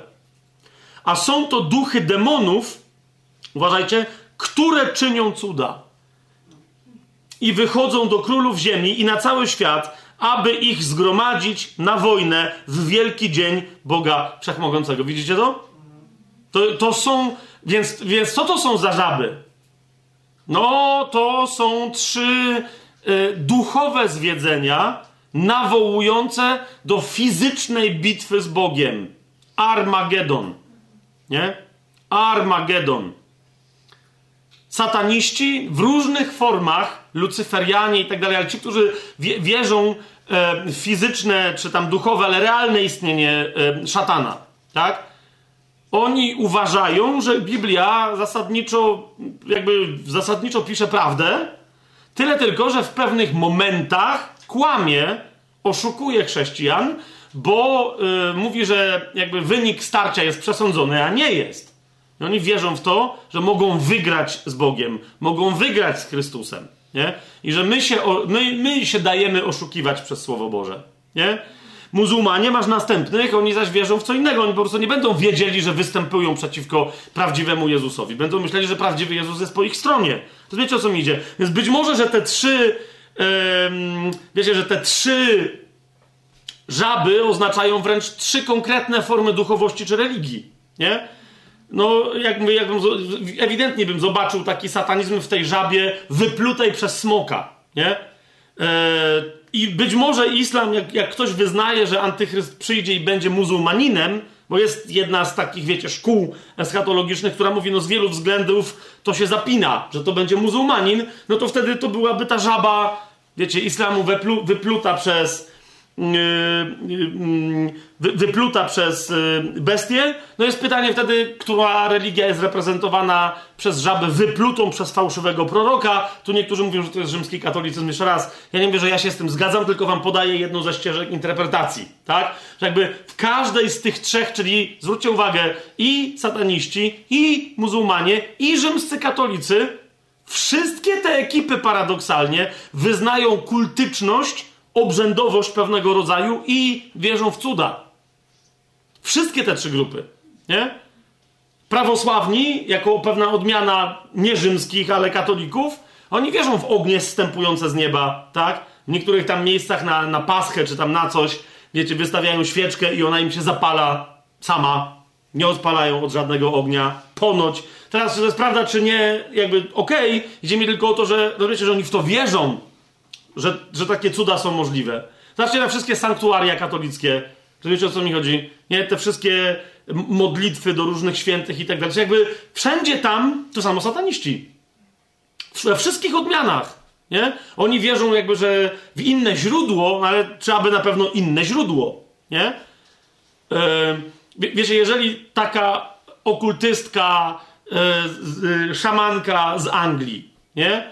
Ona się modli no bo na przykład y, wyznawczynie Wicca mają cały brewiarz, taki sam jak w kościele katolickim, w sensie nie taki sam, tylko w sensie struktury pewnej myśli i tak dalej, tak?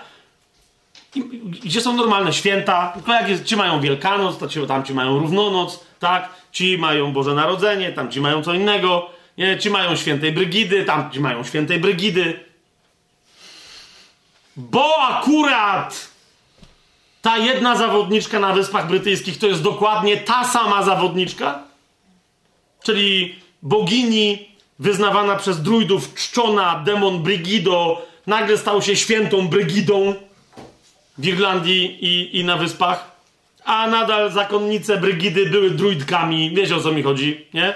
dzisiejsze weekend. No więc jakby hymny, nawet niektóre piosenki są te same celtyckie, dzisiaj okultystyczne, co kiedyś katolickie, prawie te same, albo wręcz te same, bo dlaczego nie?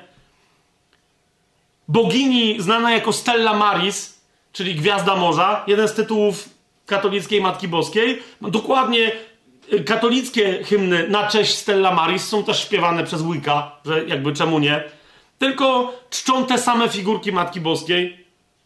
Jak co wiecie, w Polsce są takie popularne, te takie niebiesko-białe, yy, z tą taką kobietą, co stoi na globie, czy na jakimś tam wężu i tak. Tylko one je potem przemalowują, że niebieski to jest taki bardziej katolicki, kolor, one są bardziej takie, wiecie, takie bardziej feministyczne, no to ta ich Matka Boska jest bardziej w czarnych kolorach. Kora, która była wyznawczynią jakiejś tam odmiany, wiecie, ta polska wokalistka, na jej pogrzebie, na, yy, na trumnie, na, na, na jej grobowcu, yy, dokładnie ta Matka Boska z Częstochowy przemola, przemalowana w stylu właśnie tym wikańskim, trochę na czarno, dokładnie, jakby wiecie, żaden problem, nie? To jest ta sama, ta sama bogini. Yy, więc yy, jak się modli taka wikanka, nie, jak to odmienię, nie chcę być tu, wiecie, nikogo urazić, źle odmieniając jakieś tam nazwy. Jak ona się modli do jakiejś tam, jakiegoś bóstwa, rozumiesz, jakiejś bogini, którą uważa za dobrą, która jest patronką jakiegoś strumyka czy źródełka uzdrowieńczego, mhm. Nie? E, w Kornwalii. No powiedz mi to, czym ona się różni od, yy, wiecie, starszej pani, która w tej samej Kornwalii idzie do źródełka, które ponoć wzbudziła jej Matka Boska. Wiecie o co mi chodzi? Co to jest za różnica? Tak? Żeby za dwoma tymi cudownymi źródełkami stał dosłownie ten sam demon. Co to za różnica? Nie? Um, ale jeszcze raz, jeszcze raz, ja teraz nie będę przesądzać, czy te trzy ropuchy, które wychodzą z ust smoka, bestii, fałszywego proroka, czy to są religie, czy to nie są, czy co to jest. Idzie mi tylko o to, E, że ewidentnie te duchy demoniczne, zobaczcie, 14 werset, czynią cuda i przekonują nawet władców świata. Tak? I jeszcze w Księdze Objawienia w 19 rozdziale, e, w 20 wersecie czytamy, że już na sam koniec, jak Pan Jezus przyjdzie i szybciutko wygra, co zobaczył? E, Jan, schwytana została bestia, a z nią fałszywy prorok, ten, który czynił przed bestią cuda, jakimi zwiódł tych, którzy przyjęli znamie bestii i oddawali pokłon jej wizerunkowi. Widzicie to? Cała ta historia z oddawaniem czci wizerunkowi, ze znamieniem 666 i tak dalej, i tak dalej. Zauważcie, to wszystko jest powiedziane, że jak ktoś przyjmie ten wizerunek, to znaczy, że po prostu się zgodził na potępienie wieczne. W Księdze Objawienia to jest wyraźnie napisane. Nie mam mowy o zbawieniu. To jest, to jest wieczna decyzja. Ta decyzja, zwróć uwagę, jest uzależniona od tego, jak ktoś podejdzie do cudów fałszywego proroka. Mamy jasność? Zatem naszym obowiązkiem, nawet gdybyśmy mieli być pochwyceni wcześniej, jest dzisiaj nauczać rozeznawania, posługiwać się, jak sądzę, prawdziwą mocą Bożą, ale do, o tym za chwilę, ale przynajmniej nauczać rozeznawania, czym się różni moc cudotwórcza Boża i boska od mocy cudotwórczej diabelskiej, która udaje tylko moc Bożą. Amen? I, y, I teraz dlatego y, będziemy potrzebowali się przyjrzeć. E, wiecie, o, w ogóle objawianiu się mocy Bożej w historii ludzi Bożych oraz w historii ludzkości. Hmm? E, dlaczego? No bo nie chrześcijaństwo moc Bożą wynalazło. Nie? Powiedziałbym, że y, jak niektórzy tak twierdzili, tak dzisiaj wręcz wygląda na to, jakby chrześcijaństwo chciało być najbardziej racjonalistyczną religią na świecie, która ukatrupiła moc Bożą. Nie? Bo wiecie, będąc chrześcijanami, mając Biblię, która cała składa się na prawie każdej kartce z opisów jakiegoś cudownego Bożego działania, i jednocześnie będąc dzisiaj chrześcijanami, którzy twierdzą, że na bazie tej książki, która cała składa się z opisu cudów, dzisiaj w związku z tym dlatego my nie wierzymy w cuda, no to przyznacie, że to jest dosyć ostry paradoks. A jednak masz takich chrześcijan. I jeszcze raz, no myślę, że się wystarczająco długo, długo nagadałem, żeby nie było, że się teraz nabijam. Tylko próbuję cały czas pokazać i wierzącym w cuda, i niewierzącym i tak dalej, że to jest naprawdę poważny problem. Biblia zasadniczo to jest, niektórzy ją definiują jako opis cudu Bożego, nieustannie przybierającego nową formę. Jak jesteś chrześcijaninem i nie wierzysz w cud, no to wiesz, to musisz się wytłumaczyć. Jak jesteś chrześcijaninem i wierzysz, ale w twoim życiu tego cudu nie ma, też się musisz wytłumaczyć. Po co ci Biblia wtedy? Niemniej, niemniej, niektórzy powiadają, no bo to wynika z ekonomii dzieła Bożego, z ekonomii zbawienia, z ekonomii, czyli ze sposobu działania w Boga w zależności od y, etapu historii.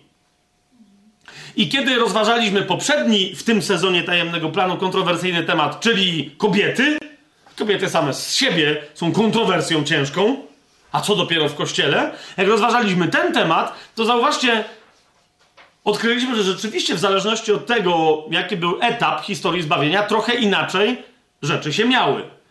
Tylko, że stwierdziliśmy, że doszło do pewnego rodzaju ewolucji, czyli tam, gdzie moc Boża i wola Boża zostały przez Boga jasno objawione, albo też były ciągle objawiane, tam kobietom działo się lepiej. Amen? A więc zaobserwowaliśmy pewien rodzaj ewolucji.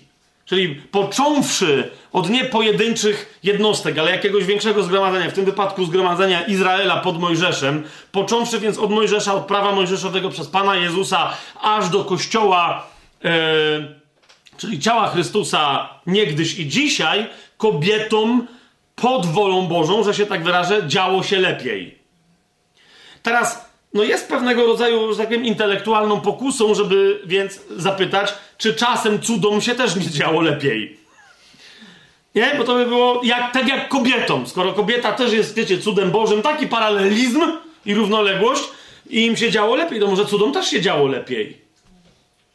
No bo wtedy być może my dzisiaj żyjemy nieco w sytuacji, w której, wiecie, trzeba odrestaurować prawo kobiety do służby w kościele, jakby odbudować to, co od początku kobiety w kościele miały, i myślę, że przez sześć pierwszych mm, naszych spotkań tego sezonu nam się to udało biblijnie udowodnić. I być może, że czas najwyższy, rozumiecie, żeby jako chrześcijanie, żebyśmy się przebudzili do tego, że naszym pierwszym podstawowym obowiązkiem, atmosferą naszego życia jest nadprzyrodzony charakter tego, w czym się mamy poruszać, a nie przyrodzony. Tak? Że jak mamy chodzić wiarą, a nie przez oglądanie cielesne, to znaczy, że mamy chodzić w tym, co się dzieje przez wiarę, a to są rzeczy, które są cudowne, które wiara widzi, ale oczy cielesne nie i dlatego w to nie wierzą, dopóki nie zobaczą. Tylko wtedy wierzą już po fakcie, tak? Ale kto chodzi przez wiarę, on nie wierzy przed faktem, on wie przed faktem, a więc wie, że coś będzie faktem, bo widzi to w duchu, a potem to się dzieje w ciele. Tak? Więc być może, być może, że z cudami było jak z kobietami. Że od Mojżesza cuda miały się lepiej, tyle tylko, że w pewnym momencie Kościół się poplątał. Być może, że kiedy się pojawił Kościół, że tak powiem, w kościele z cudami z zamysłu Bożego, i to takie pytania zadaję z zamysłu Bożego być może w kościele miało być lepiej nawet niż przy Panu Jezusie. A myśmy coś popsuli. Może tak to jest. Ale żebyśmy mogli sobie odpowiedzieć na to pytanie, bo może tak nie jest. Może potrzebujemy zrównoważonego podejścia, może potrzebujemy balansu, może potrzebujemy tych wszystkich opcji, o których do tej pory mówiłem, oraz innych, o których nawet nie wspomniałem, bo tylko wam pokazałem, jak wiele jest możliwych dzisiaj podejść w chrześcijaństwie. Zapytajmy, co na ten temat myśli Słowo Boże. Zacznijmy od, więc musimy przejść przez wszystkie epoki. Co to się działo z, z nadprzyrodzonością i z przyrodzonością w życiu ludzi. Ok? E, tu pewnie bym musiał zdefiniować cud, yy, ale zasadniczo ogólna definicja cudu jest taka w języku polskim i cudowności w związku z tym, że to jest yy, jakby przestrzeń, cudowność no to jest wszystko, co się wiąże z cudami, a cud to jest coś, co jest faktem, ale co się dokonuje wbrew prawom naturalnym, albo w sposób nie do uzasadnienia przez znane nam prawa przyczynowo-skutkowe naturalne i w związku z tym przypisuje się to coś Bogu.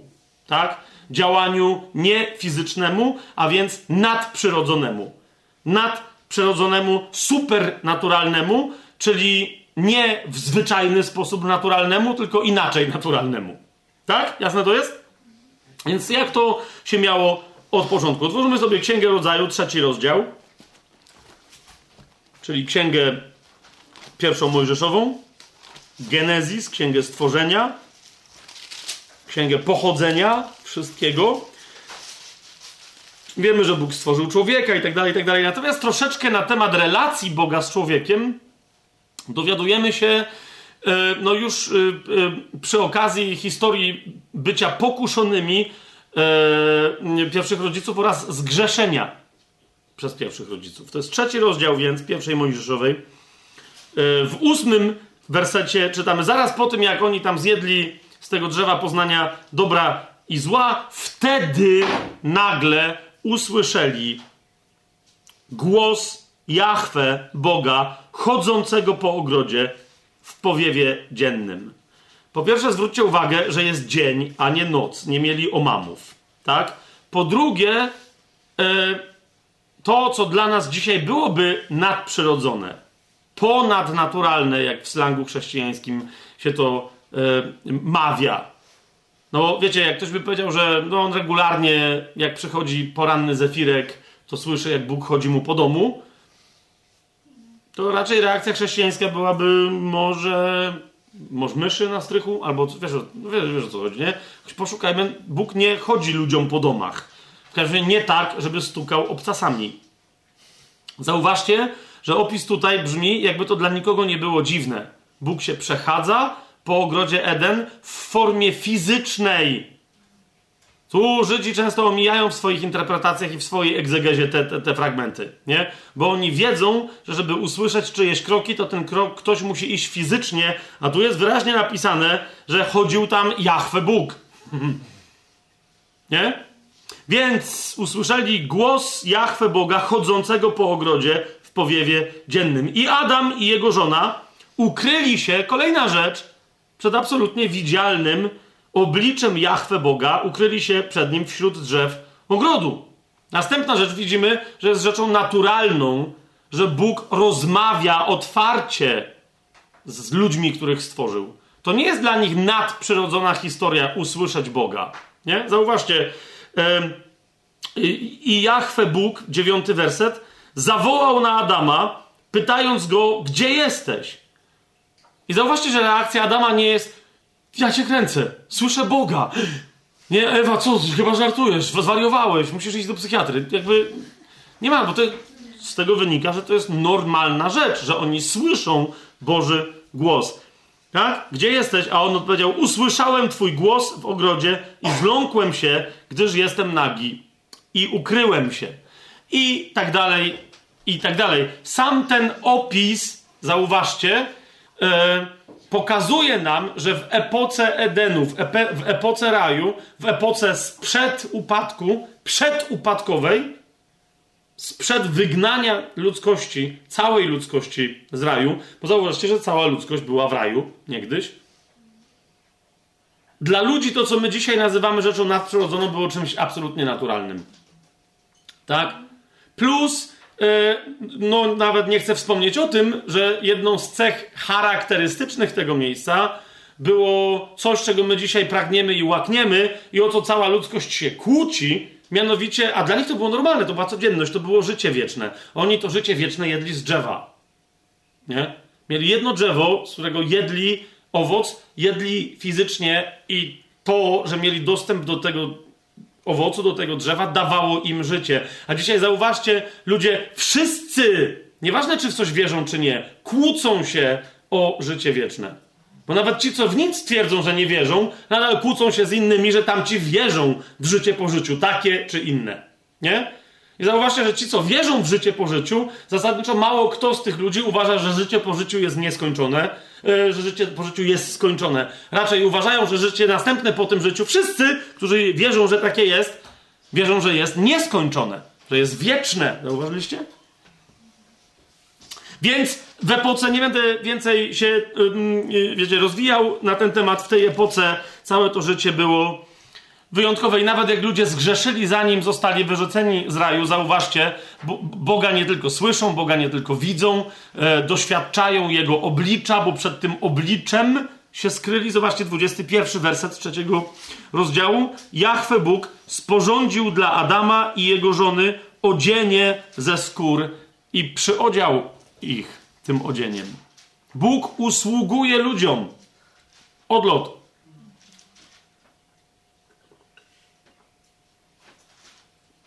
Jeżeli zrobił im odzienie ze skór, to rozumiecie, że pierwszym, który złożył ofiarę ze zwierzęcia ze względu, z powodu grzechu człowieka był Bóg, a nie człowiek.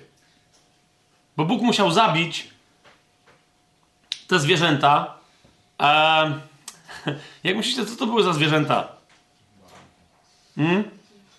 Jak myślicie, w jakie skóry byli odziani pasterze, do których przyszli aniołowie i czemu wobec tego aniołowie przyszli właśnie do pasterzy, żeby im powiedzieć, żeby oddali pokłon komu? Barankowi.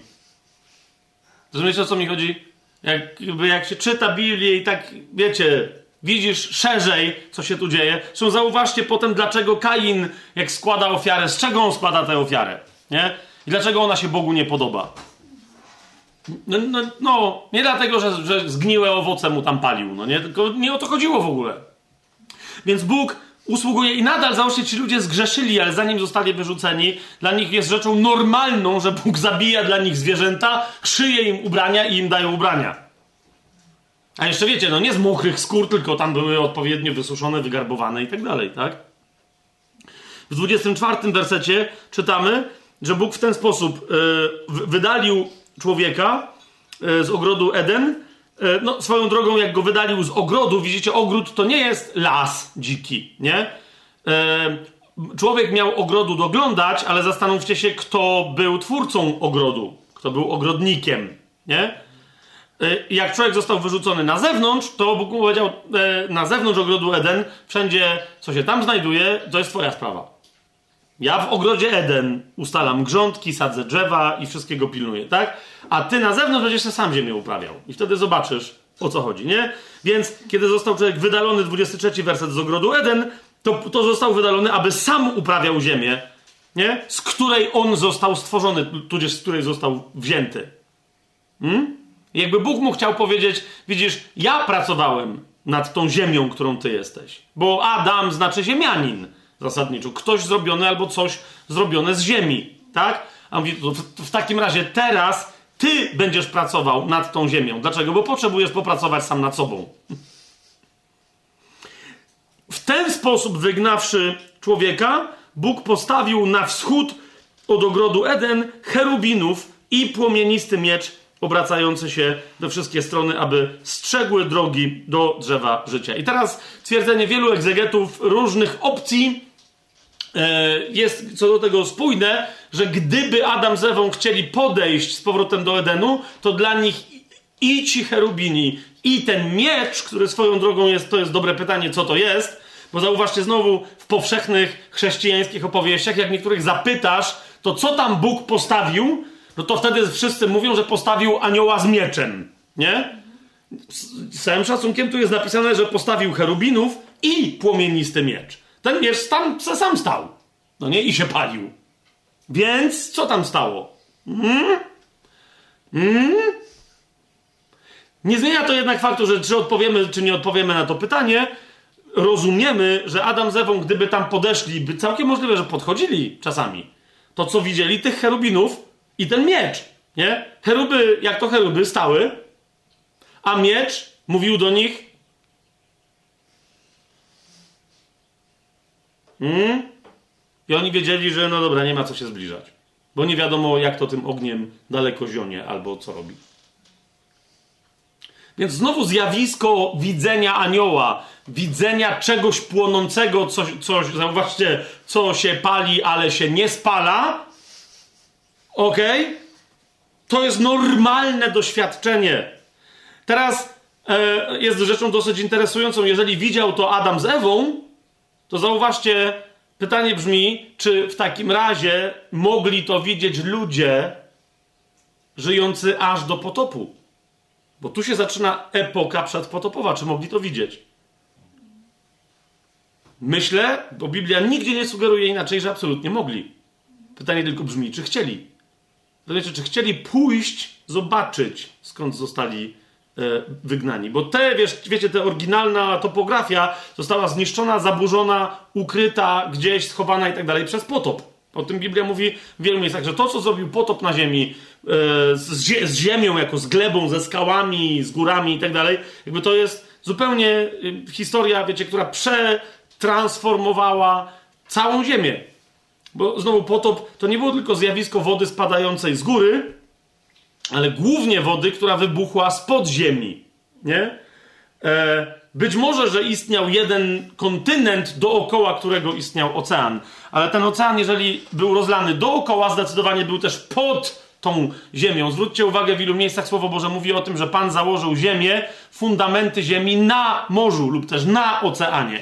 To jest oryginalne stworzenie ziemi. W momencie, kiedy coś gruchnęło w ziemię, jakaś siła, nie wiem, że to uderzył koniecznie meteoryt, tak? To wtedy zobaczcie, jaki jest opis potopu, że y, przede wszystkim wybuchły potężne, y, dosłownie eksplozje wody, która wybuchła spod ziemi i uderzyła w wodę, która znajdowała się nad ziemią. Pamiętacie, że Bóg rozdzielił wody niebieskie, od, y, tych, te niebieskie od tych ziemskich te ziemskie według mnie stały się podziemnymi, ale nie będziemy teraz o tych wszystkich historiach mówić, nie? Tylko idzie mi o to, że dopóki nie doszło do tej przemiany, która po prostu porozwalała, wiecie, rzeczy, jak dzisiaj patrzymy na te, zwłaszcza pod oceanami, jak zobaczycie te, te tak zwane masywy górskie podziemne, to zobaczcie, czy to nie wygląda jak de facto ogromne pęknięcie w wielu miejscach, no nie, które, potem ta woda, no skąd wyleciała, to potem tam trochę spadła, no nie, bo to były miejsca niżej położone niż te miejsca, które były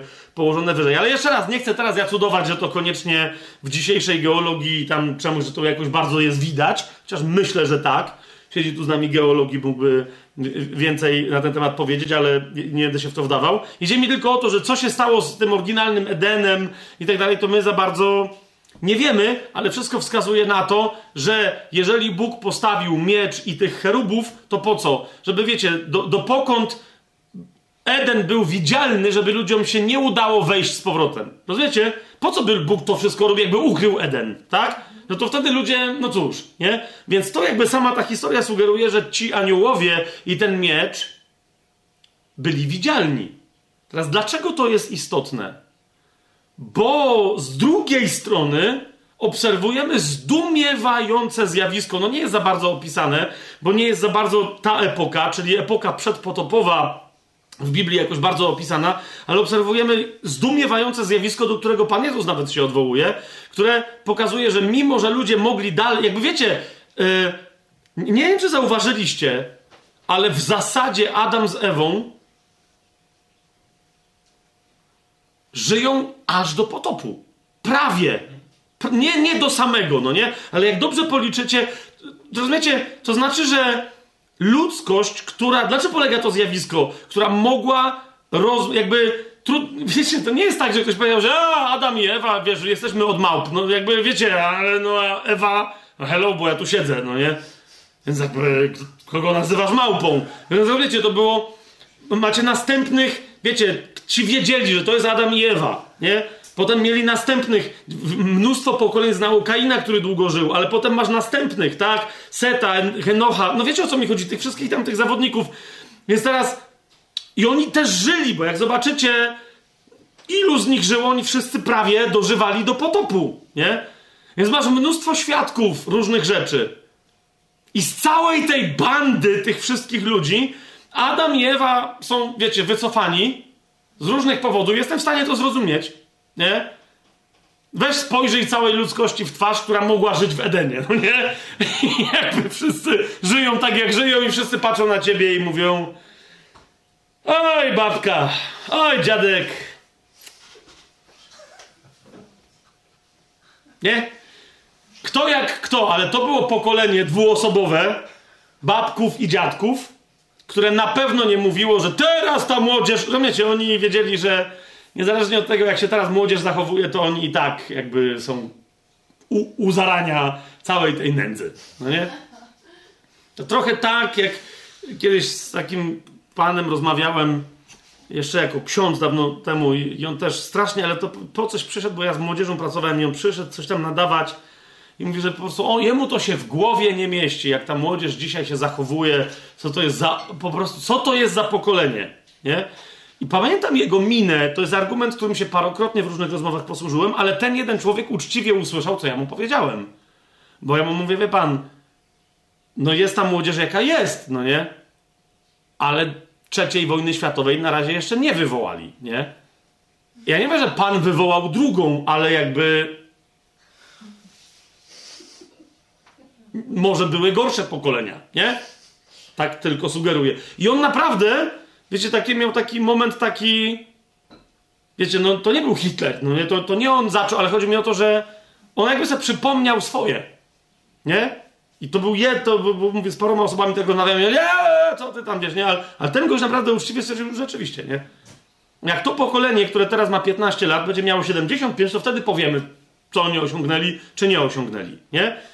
No, ale umówmy się, było trochę pokoleń, jednak gdy chodzi o owoce, przynajmniej wojen światowych, trochę lepszych niż pokolenie, które pewne rzeczy wywołało na początku XX wieku. I pierwszą, i drugą wojnę światową, nie?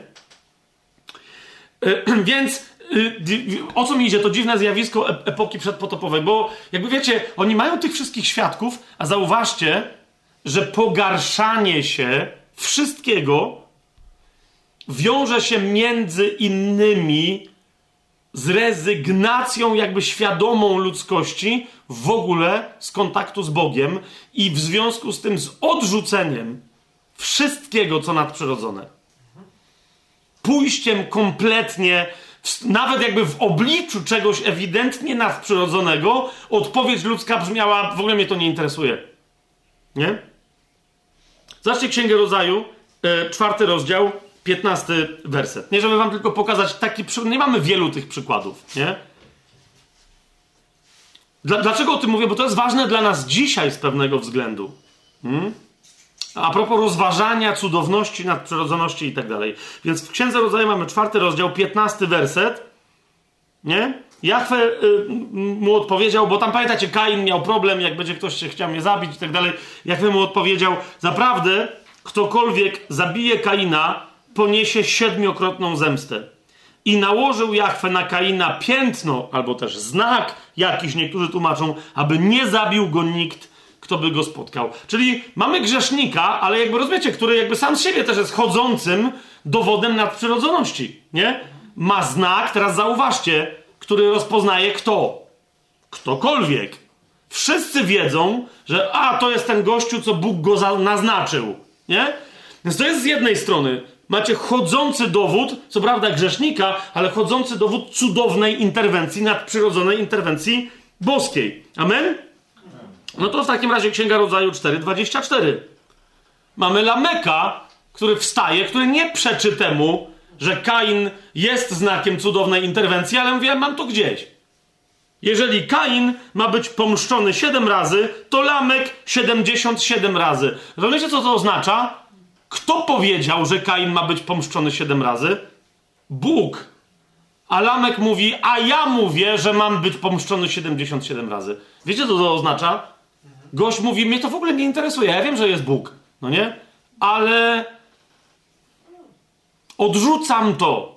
Odrzucam to. Moja siła, moja ręka, moja broń, moja, moje prawo do czego, moja żona, nie? Moja rana to jest moje, ja decyduję o tym. To macie jedną z satanistycznych typowo postaw, która ego stawia na pierwsze. Moje prawo do decydowania. Ja powiedziałem, że jestem taki ważny. Kto mi nadaje wartość? Ja se nadaję wartość. Ja jestem wart tyle i tyle. Więcej niż Bóg uznał, że jest wart Kain. Księga Rodzaju 5, yy, rozdział 24, werset powiada, bo tam wiecie, tam są wymienieni różni tam ludzie z tymi dziwnymi, y, tam wiecie, imionami, nie? Set, Enosz, Kenan, Mahalala, Elale, i tak, no dobra, żartuję teraz, ale no wiecie, ci, ci wszyscy ludzie, których nikt potem nigdy nie pamięta i tylko o jednym jest powiedziane Henoch, mianowicie jest powiedziane w 24 wersecie, że chodził z Bogiem, a potem już go nie było, bo Bóg go zabrał. Jakby, wiecie, jakby, jakby, jakby Bóg chciał powiedzieć, przy tych wszystkich ludziach, którzy świetnie wiedzieli, że ja jestem, tylko jeden gość chciał rozeznać, rozpoznać moją obecność i skorzystać. Jakby rozumiecie, Bóg nie, widać wyraźnie, że on nie chce, wiecie, siebie odebrać ludziom. Mówi, wywaliłem was z Edenu, ale to nie jest tak, że ja jestem, nie? A tylko Henoch stwierdził, warto jest chodzić z Bogiem. Cała reszta stwierdziła, mm, zaczęli, się zachowywać coraz gorzej. Nie? Yy, jeszcze raz powtarzam, mówię o tym dla, z jednego określonego powodu.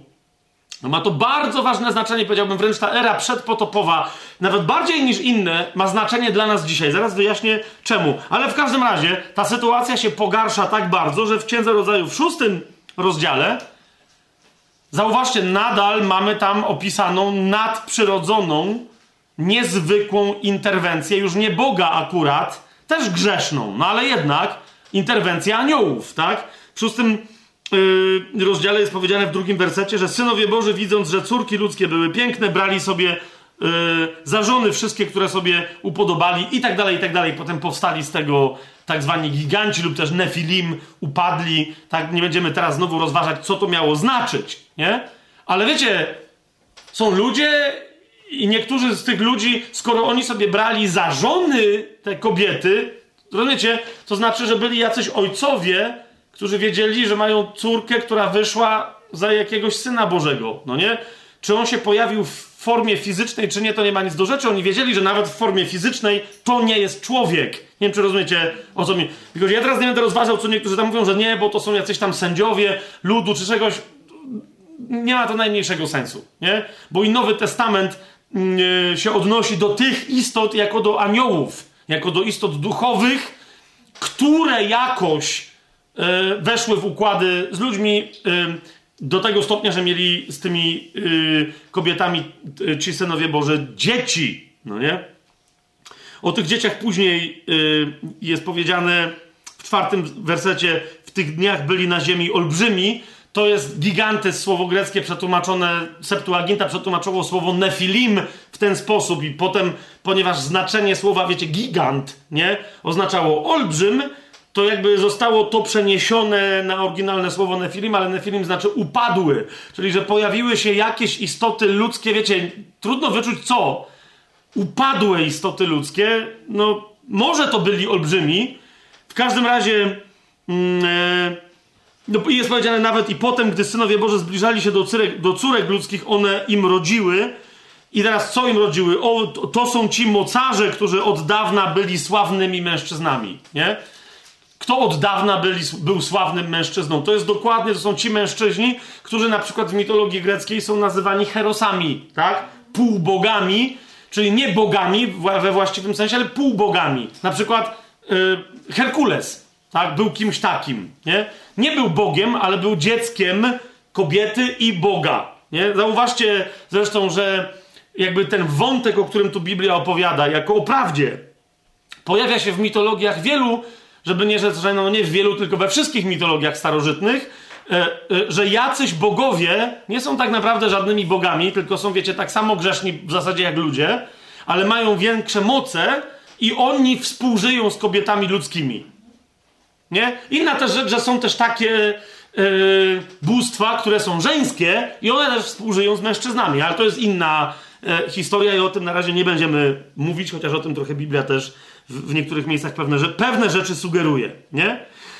Więc jakby ta ludzkość, wiecie, wiedziała też o istnieniu kogoś, kto nie jest człowiekiem, ale wyobrażam sobie, że i dzisiaj, wiecie, mogliby się pojawić tacy aniołowie i przedstawić się mm, w Europie i w Stanach Zjednoczonych jako obcy, którzy przylecieli z Andromedy, czy jeszcze z czegoś. Wie, wiecie o co mi chodzi? I jakby byłoby, no okej, okay, okej, okay, mamy, nawiązaliśmy kontakt z inną cywilizacją, i nie byłoby to do, do, końca postrzegane jako coś zupełnie, wiecie, boskiego. Jest to jasne, co mówię? Więc być może, że tam miała tego typu sytuacja miejsce, tak? Ale z punktu widzenia Bożego, piąty, yy, przepraszam, szósty rozdział, piąty werset i dalej, co Jahwe widział?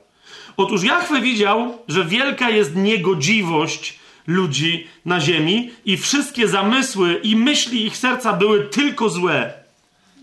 I że takie, dosłownie to jest po wszystkie dni, ale że jakby zamierzali ludzie, żeby takie te ich myśli pozostały. Nie wiem, czy rozumiecie.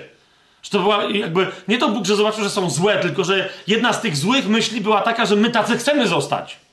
Nie? To był ważny przyczynek do problemu. Dlaczego, jak czytamy w szóstym wersecie, żałował Jachwę, że uczynił człowieka na ziemi i ubolewał nad tym całym sercem. No i dlatego Jachwę powiedział, zgładzę z powierzchni ziemi człowieka, którego stworzyłem, zarówno człowieka, jak i bydło, zwierzęta pełzające i ptactwo niebieskie, bo żałuję, że ich uczyniłem, ale Noe znalazł łaskę w oczach Jachwę. No właśnie. Potem mamy wyjaśnione, dlaczego, ja, czyli, że to nie był tylko problem moralności ludzkości, ale że, że to był to, to także problem fizyczności ludzkości. Nie?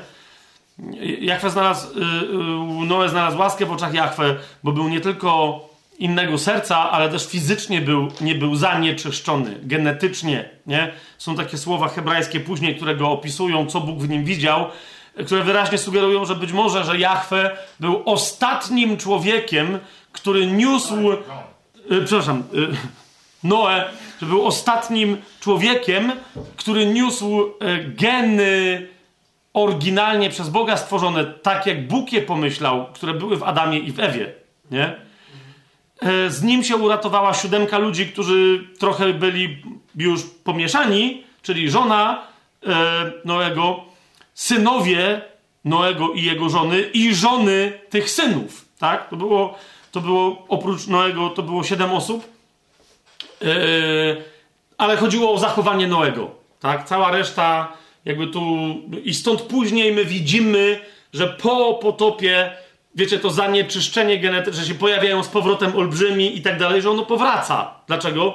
No bo mówiąc współczesnym językiem, geny tej reszty siódemki pozostałej, e, stłumione, e, te, te zanieczyszczone jakby geny, czy jakieś, nie wiem, nazwijmy to mutacje, dały jednak o sobie znać, tak? Ale widzicie, ludzkość, e, jakby te zamysły serca ludzkości są jakie? Ludzkość nie chce, nie to, że nie może, ale nie chce korzystać z obecności Bożej, a Bóg zawsze chodzi w nadprzyrodzoności. Wiecie o co mi chodzi? Ale ludzie woleli opierać się na własnej sile, na militariach, na technologii itd., tak itd. Tak nie? Teraz, dlaczego to jest istotne, gdy chodzi o nasze rozeznawanie tego, co nadprzyrodzone dzisiaj? Nie? No bo wiecie, coś tam, parę słów powiedzieliśmy, jak tam się kobiety miały przed Mojżeszem, ale przecież czy nie powinniśmy rozważać, wiecie, e, jak się sprawy miały przynajmniej od Abrahama z cudownością, a nie tam Widzicie, Pan Jezus zwraca nam uwagę na epokę przedpotopową. Niech sobie otworzymy Ewangelię Mateusza. E, Ewangelię Mateusza. Dziękuję bardzo. 24 rozdział.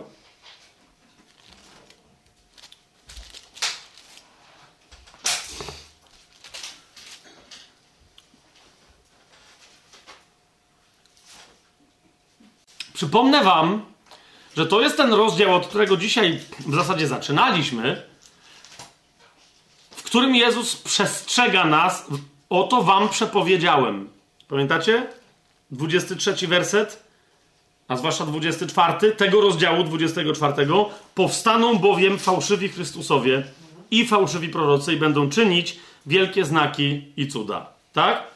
Otóż w tym samym rozdziale, nieco dalej, Jezus jasno odwołuje się do tego, że ludzkość będzie być może fizycznie, ale na pewno duchowo mieć taki sam stan, jak w epoce przedpotopowej, czyli za tak zwanych dni Noego. Ok?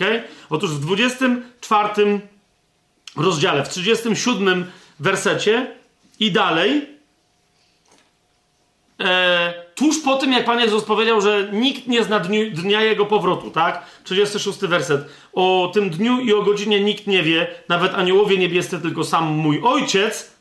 Mówi wtedy w tym kontekście Jezus, a jak było za dni Noego, tak będzie z przyjściem Syna Człowieczego. I teraz niektórzy mówią, no, no, no, no, bo to chodzi o to, że nikt wtedy nie wierzył, że przyjdzie potop. I teraz też nikt nie będzie wierzył, że wróci Syn Człowieczy na ziemię. Ja się z tym zgadzam. Piotr też o tym mówi. Będą mówić, no i gdzie jest to jego przyjście? Nie? Więc Piotr, to, to ja się z tym zgadzam. Ale zauważcie, że Jezus mówi i o tym, ale przy okazji jeszcze o czymś innym, o strasznym ucieleśnieniu ludzkości, jakby z natury, wiecie, wręcz cudownym odrzuceniu cudowności, nie? Jakby ludzie, wiecie, ja to często obserwuję, mianowicie, że ktoś mówi, że nie, bo nie ma cudów, no nie? Mówię, no ale skąd wiesz? Może sprawdzimy, nie? Na przykład, nie wiem, ja ci powiem, że jest jakaś technologia na to, żeby, nie wiem, podskoczyć, klasnąć, zaśpiewać i drugi raz klasnąć i wtedy tu się pojawi anioł. Na przykład coś takiego, nie? I zaraz sęk w tym, że ludzie mówią, że mają podejście naukowe, ale jak im proponuję eksperyment, to mówią, że to nie ma sensu, bo tak się na pewno nie stanie. Krótko mówiąc, wierzą w to, że nie może być cudowności. Jest to jasne, co mówię?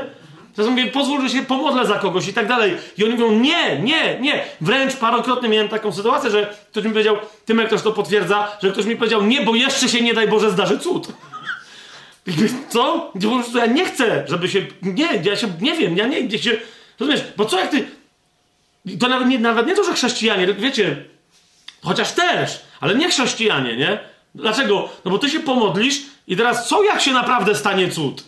Ludzie się tego boją i wtedy co się okaże? Czyli to znaczy, że aha, jak ty się pomodliłeś i stał się cud, czyli pewnie istnieje Bóg, czyli pewnie będę musiał się nawrócić. Więc zauważcie, jak o tym Pan Jezus mówi, 37 werset i dalej. A jak było za dni Noego, tak będzie z przyjściem Syna Człowieczego. A jak było za dni Noego? Jak bowiem za tych dni przed potopem jedli i pili, żenili się i za mąż wydawali, aż do tego dnia, w którym Noe wszedł do arki i nie spostrzegli się, aż przyszedł potop i zabrał wszystkich, tak będzie i z przyjściem Syna Człowieczego. O, to jest, widzicie to? Jedli i pili. Żenili się i za mąż wydawali swoje, swoje słowo. To, to, to jest to. To są, wiecie, Jezus podkreśla fizyczność ich działań. Nie? Jedzenie i picie i małżeństwo to nie tylko chodzi o seks, ale chodzi o prokreację, o posiadanie dzieci i tak dalej, i tak dalej. Inna rzecz, że pamiętamy, jak za dni Noego te dzieci były różne i dziwne, i że te, jakby kto się z kim żenił, a kto kogo za mąż wydawał. No nie? Więc jak Pan Jezus mówi, że tak samo będzie z Jego przyjściem jak za dni Noego, to jest pytanie, czy nas też w związku z tym czeka obserwacja wydawania za mąż kobiet za jakichś synów bożych? Wiecie o co mi chodzi? Nie chcę teraz w ten wątek wchodzić, idzie mi tylko o to, że to jest jedna rzecz, jak Pan Jezus się według Mateusza odnosi do tamtego czasu i mówi wyraźnie, ludzie będą skoncentrowani na tym, co fizyczne, na swojej przyjemności, to jest to jedzenie i picie, tak? Na, na swoim dobru, na zaspokojeniu swoich cielesnych potrzeb. Ale mamy inny fragment, który według mnie jest jeszcze ostrzejszy, jeszcze bardziej wyrazisty, bo tu Żydzi wiele rzeczy, czytając Ewangelię Mateusza, mogli sobie, że tak powiem, dośpiewać, znając Biblię. Natomiast mamy Ewangelię Łukasza, która jest pisana z myślą głównie o poganach, i tam w 17 rozdziale, kiedy do tego nauczania Duch Święty Łukasza prowadzi, Łukasz pod natchnieniem Ducha Świętego taką wersję tego nauczania Pana Jezusa zapisuje. Zobaczcie 17 rozdział, 26 werset i dalej Ewangelii Łukasza. Jezus tu mówi tak, a jak było za dni Noego, tak będzie i za dni Syna Człowieczego. Na razie jest tak samo, prawda? Ale patrzcie dalej. Jezus mówi, jedli, pili, żenili się i za mąż wychodziły, aż do dnia, w którym Noe wszedł do arki i nastał potop i wszystkich wytracił. I mamy drugi przykład. Jezus pokazuje drugi, drugą sytuację, jakby w skali mniejszą, bo tyczącą się tylko jednego czy tam dwóch miast, ale chodzi o to, że stan ludzi był taki sam. A więc on nam teraz, ten drugi przykład powie więcej o tym, co było za dni Noego i co Pan Jezus mówi, że będzie przed Jego przyjściem. Otóż Pan Jezus mówi, że tak jak za dni Noego było jeszcze kiedy? Podobnie działo się też za dni Lota. Gdzie mieszkał Lot? W Sodomie. Hmm? Więc podobnie się działo za dni Lota. Jedli, pili, zwróćcie uwagę, kupowali, sprzedawali, sadzili, budowali. To są te wszystkie rzeczy, o które pamiętacie, jak Pan Jezus mówi przypowieść o władcy, który zaprosił na swoje wesele rozmaitych. I oni mu wtedy odpowiadają, czym się tłumacząc? Tym, mówiąc y, teraz y, wobec tego przykładu, tym, że są z Sodomy. Tym się tłumaczą, nie? Jeden mówi, no ożeniłem się i muszę wypróbować żonę.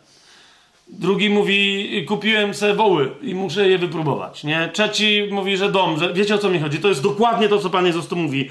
On, on mówi, no bo jakby ktoś powiedział, no ale co jest złego w tym, że jedli, pili, że co mieli nie jeść, kupowali, sprzedawali, budowali. Yy, dlaczego ogień bo teraz jest to jest ciekawe. Dlaczego ogień spadł na Sodomę i na Gomorę? Ale no na Gomorę to jakby tak rykoszetem spadł, no nie? Głównie Sodoma była, była winna. Ja się teraz serio pytam, mi normalnie odpowiedzcie, jakby... Yy, i, I teraz ja wiem, że się wy domyślacie, że pewnie powiecie źle, no nie? I się boi się powiedzieć i tak dalej. I tak jest, to zapewne nie powiecie tak jak trzeba, no nie? Ale się nie bójcie. Chodzi mi bardziej o to, jakby jakie jest powszechne pojęcie wśród chrześcijan, ludzi znających Biblię, że dlaczego Bóg spalił Sodomę? Jawnie grzeszyli. Jawnie grzeszyli, byli zepsuci, byli homoseksualistami, niektórzy wprost mówią. Homoseksualizm był i Bóg Chcieli obcować z aniołami. I Bóg i no, chcieli obcować aż z aniołami, oni nie wiedzieli, że to są aniołowie, nie? Oni nie wiedzieli, że to są aniołowie. E, widzicie, mnóstwo ludzi jest, ja nie miałem tego w zamiarze, ale dobra, zróbmy to. E, bo jakby uznałem, że to jest oczywiste, ale to nie, to nie jest oczywiste. E, bodaj Ezechiel wyjaśnia Jerozolimie i ludziom, którzy się przyznają do Jerozolimy, e, wyjaśnia im temat e, siostry Jerozolimy, czyli Sodomy. Ciekawe, co? Ciekawe. On, on mówi, że Y, że ty się popatrz na, na, na, na siostry Jerozolimy. Bo Jerozolima, słowo daje, niedługo tak samo skończy. I swoją drogą potem Pan Jezus wreszcie mówi, no nie, że no skończy. Trochę to potrwało, ale już u Ezechiela jakby y, Izraelitom, co tłumaczy Bóg, że jaka była wina Sodomy? Będziecie teraz szokowani mocno, albo nie, ale sobie przypomnijcie pewne rzeczy, nie? Otóż to jest Księga Ezechiela, 16 rozdział. 49 werset. Ezechiel, 16 rozdział, 49 werset. 48 niech będzie, żeby, bo, to jest, bo tam jest wstęp. Zobaczcie, jest powiedziane tak. Jako żyje, mówi Pan Jahwe, 16 rozdział, 48 werset. Twoja siostra Sodoma i jej córki nie czyniły tak, jak ty czyniłaś wraz ze swoimi córkami. Czy kiedyś byłaś inna niż twoja siostra Sodoma? Ale nawiasem mówię, raz zauważcie, powiedzenie do Jerozolimy, że jej siostrą była Sodoma, jest już znaczące. Niemniej mówi, oto taka była nieprawość Sodomy, twojej siostry. Pycha. Dwa.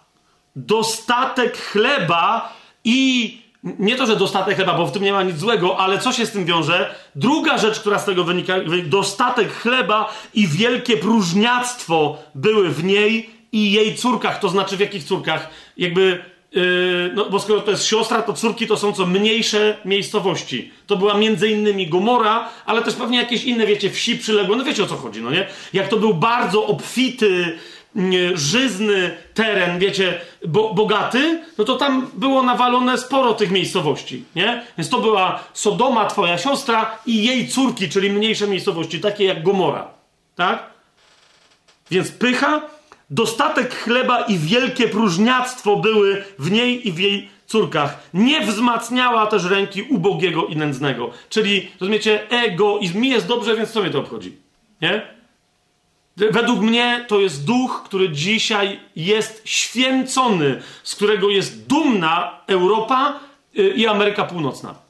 To jest, dokład, to jest dokładnie to. To jest dokładnie to. I niektórzy mówią, no ale u nas nawet bezdomni są bogaci. Oczywiście, że tak. Rozumiesz, bo, bo to są nasi bezdomni. Chodzi mi tylko o to, że jak. Zauważcie, kto z jakiego rodzaju nastawieniem umysłu na, potrafi nazwać biedniejsze kraje krajami drugiego albo trzeciego świata. Na litość boską, w sensie co ty żyjesz na Ziemi, a oni żyją na Marsie? rozumiesz, czy na Plutonie? To jest tyle, to jest, wiesz, to jest nasz świat. A Murzyni, oni, to jest trzeci świat. To są kraje trzeciego świata. Tamten świat, no tak ma. No nie my, zauważcie, to jest ta postawa, nie? Pycha. I zwróćcie uwagę, tak, że 50 y, werset dalej mówi, były wyniosłe i z tego wszystkiego, z tej całej wyniosłości w 49 wersecie opisanej, popełniały obrzydliwość przede mną. Co u Ezechiela, a u innych proroków też, ale co zwłaszcza u Ezechiela jest obrzydliwością? Bałwochwalstwo. Tak? Popełniały. Czy tu widzicie oskarżenie? Yy, czy tu widzicie oskarżenie o seksualne grzechy? Nie, jakby rozumiecie, więc skąd się wzięli ci mężczyźni, którzy nie mieli co robić w nocy, tylko rozumiecie, szukali nowego partnera seksualnego i skoro ci aniołowie przyszli, to uznali, że super byłoby. To rozumiecie, to jest skutek uprzednich, znacznie poważniejszych przyczyn, które są prawdziwą winą w oczach Boga. Nie? Krótko mówiąc, Bóg nie, w odróżnieniu od teologii i kaznodziejstwa niektórych rozpalonych, nie, zwłaszcza amerykańskich pastorów, Bóg nie zsyła ognia na pedałów. Przepraszam teraz za określenie, chodzi mi tylko o to, wiecie o co mi chodzi, nie? To jest yy, o te kazania God hates fags, nie? Że, że Bóg nienawidzi pedałów. To jest dosłowne tłumaczenie, obraźliwe określenie. Yy, i, dlatego tak to. Nie, nie, Bóg nie, nie, nie zsyła na nich. Nie, nie zsyła. Nie? Bóg się zajmuje tym, co jest prawdziwie. Nie, nie mówię, że homoseksualizm, cała ta postawa, że nie stanowi problemu grzesznego. Jasne? Tego nie mówię. Tylko, że znacznie gorszym, jakby to jest wynik innego problemu. Tak? To jest wynik problemu y, społeczn- dotykającego całej społeczności, który Bóg nazywa pychą, próżniactwem wynikłym z dostatku chleba. Więc wiecie, to dzisiaj ma, ma wymiar opieki socjalnej czy społecznej w różnych krajach. Ktoś pracuje czy nie pracuje, to ma im bardziej bogaty kraj, y, tym lepsza opieka socjalna, jakby wiesz, tym bardziej też ludzie, dlatego że ludzie są bardziej poddani. Nie? Jak Norwegia, która przez wieki była biednym krajem e, wikingów, tak? Znamy przecież e, tutaj e, misjonarzy, świetnie znamy, tak? No, e, chociażby Knuta i tak dalej, którzy opowiadają, którzy są Norwegami, tak? I oni są starymi Norwegami, wiedzą, co się, co się działo w Norwegii przed tym, jak się okazało, że Norwegia ma potężne złoża ropy naftowej, tak?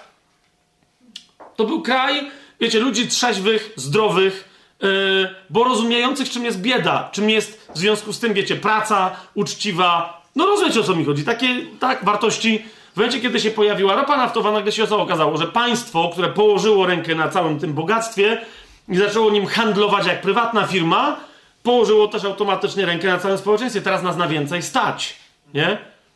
I dzisiaj się okazuje, że na jedną pracującą osobę w Norwegii yy, nie znam dokładnie tam tych liczb, ale y, tak, to było to, co ci Norwegowie nam. Ktoś was, ktoś was na pewno to też słuchał tego razem ze mną, tak? Jak Knut opowiadał, na jedną osobę są dwie osoby, które nie pracują. I czasem z tych dwóch osób jedna to jest jakiś staruszek czy staruszka, którzy wiecie, im się tam jakieś e, emerytura czy coś tam należy, ale inny jest młody człowiek, który uważa, że jest słaby, no nie, i coś mu się dzieje, i problem narkomanii, wiecie, te, te, te wszystkie rzeczy, e, równości, transpłciowości i tak dalej, i tak dalej, tak? Jest szkoła, w której nie było i nie ma e, żadnej, żadnego dziecka transpłciowego, nawet w sposób, nie wiem, chociażby transpłciowego w sposób jakiś niejasny, no nieważne, tak, nie chcę w to teraz wchodzić, ale tak czy siak, cała, wiecie, całe pieniądze idą na to, żeby potencjalnie, gdyby się ktoś taki miał pojawić, to żeby, nie wiem, miał, wiecie, tam łazienkę tam osobną, czy coś tam jeszcze i tak dalej. Więc im wiem, trochę o takim problemie Sodomy dokładnie Biblia mówi.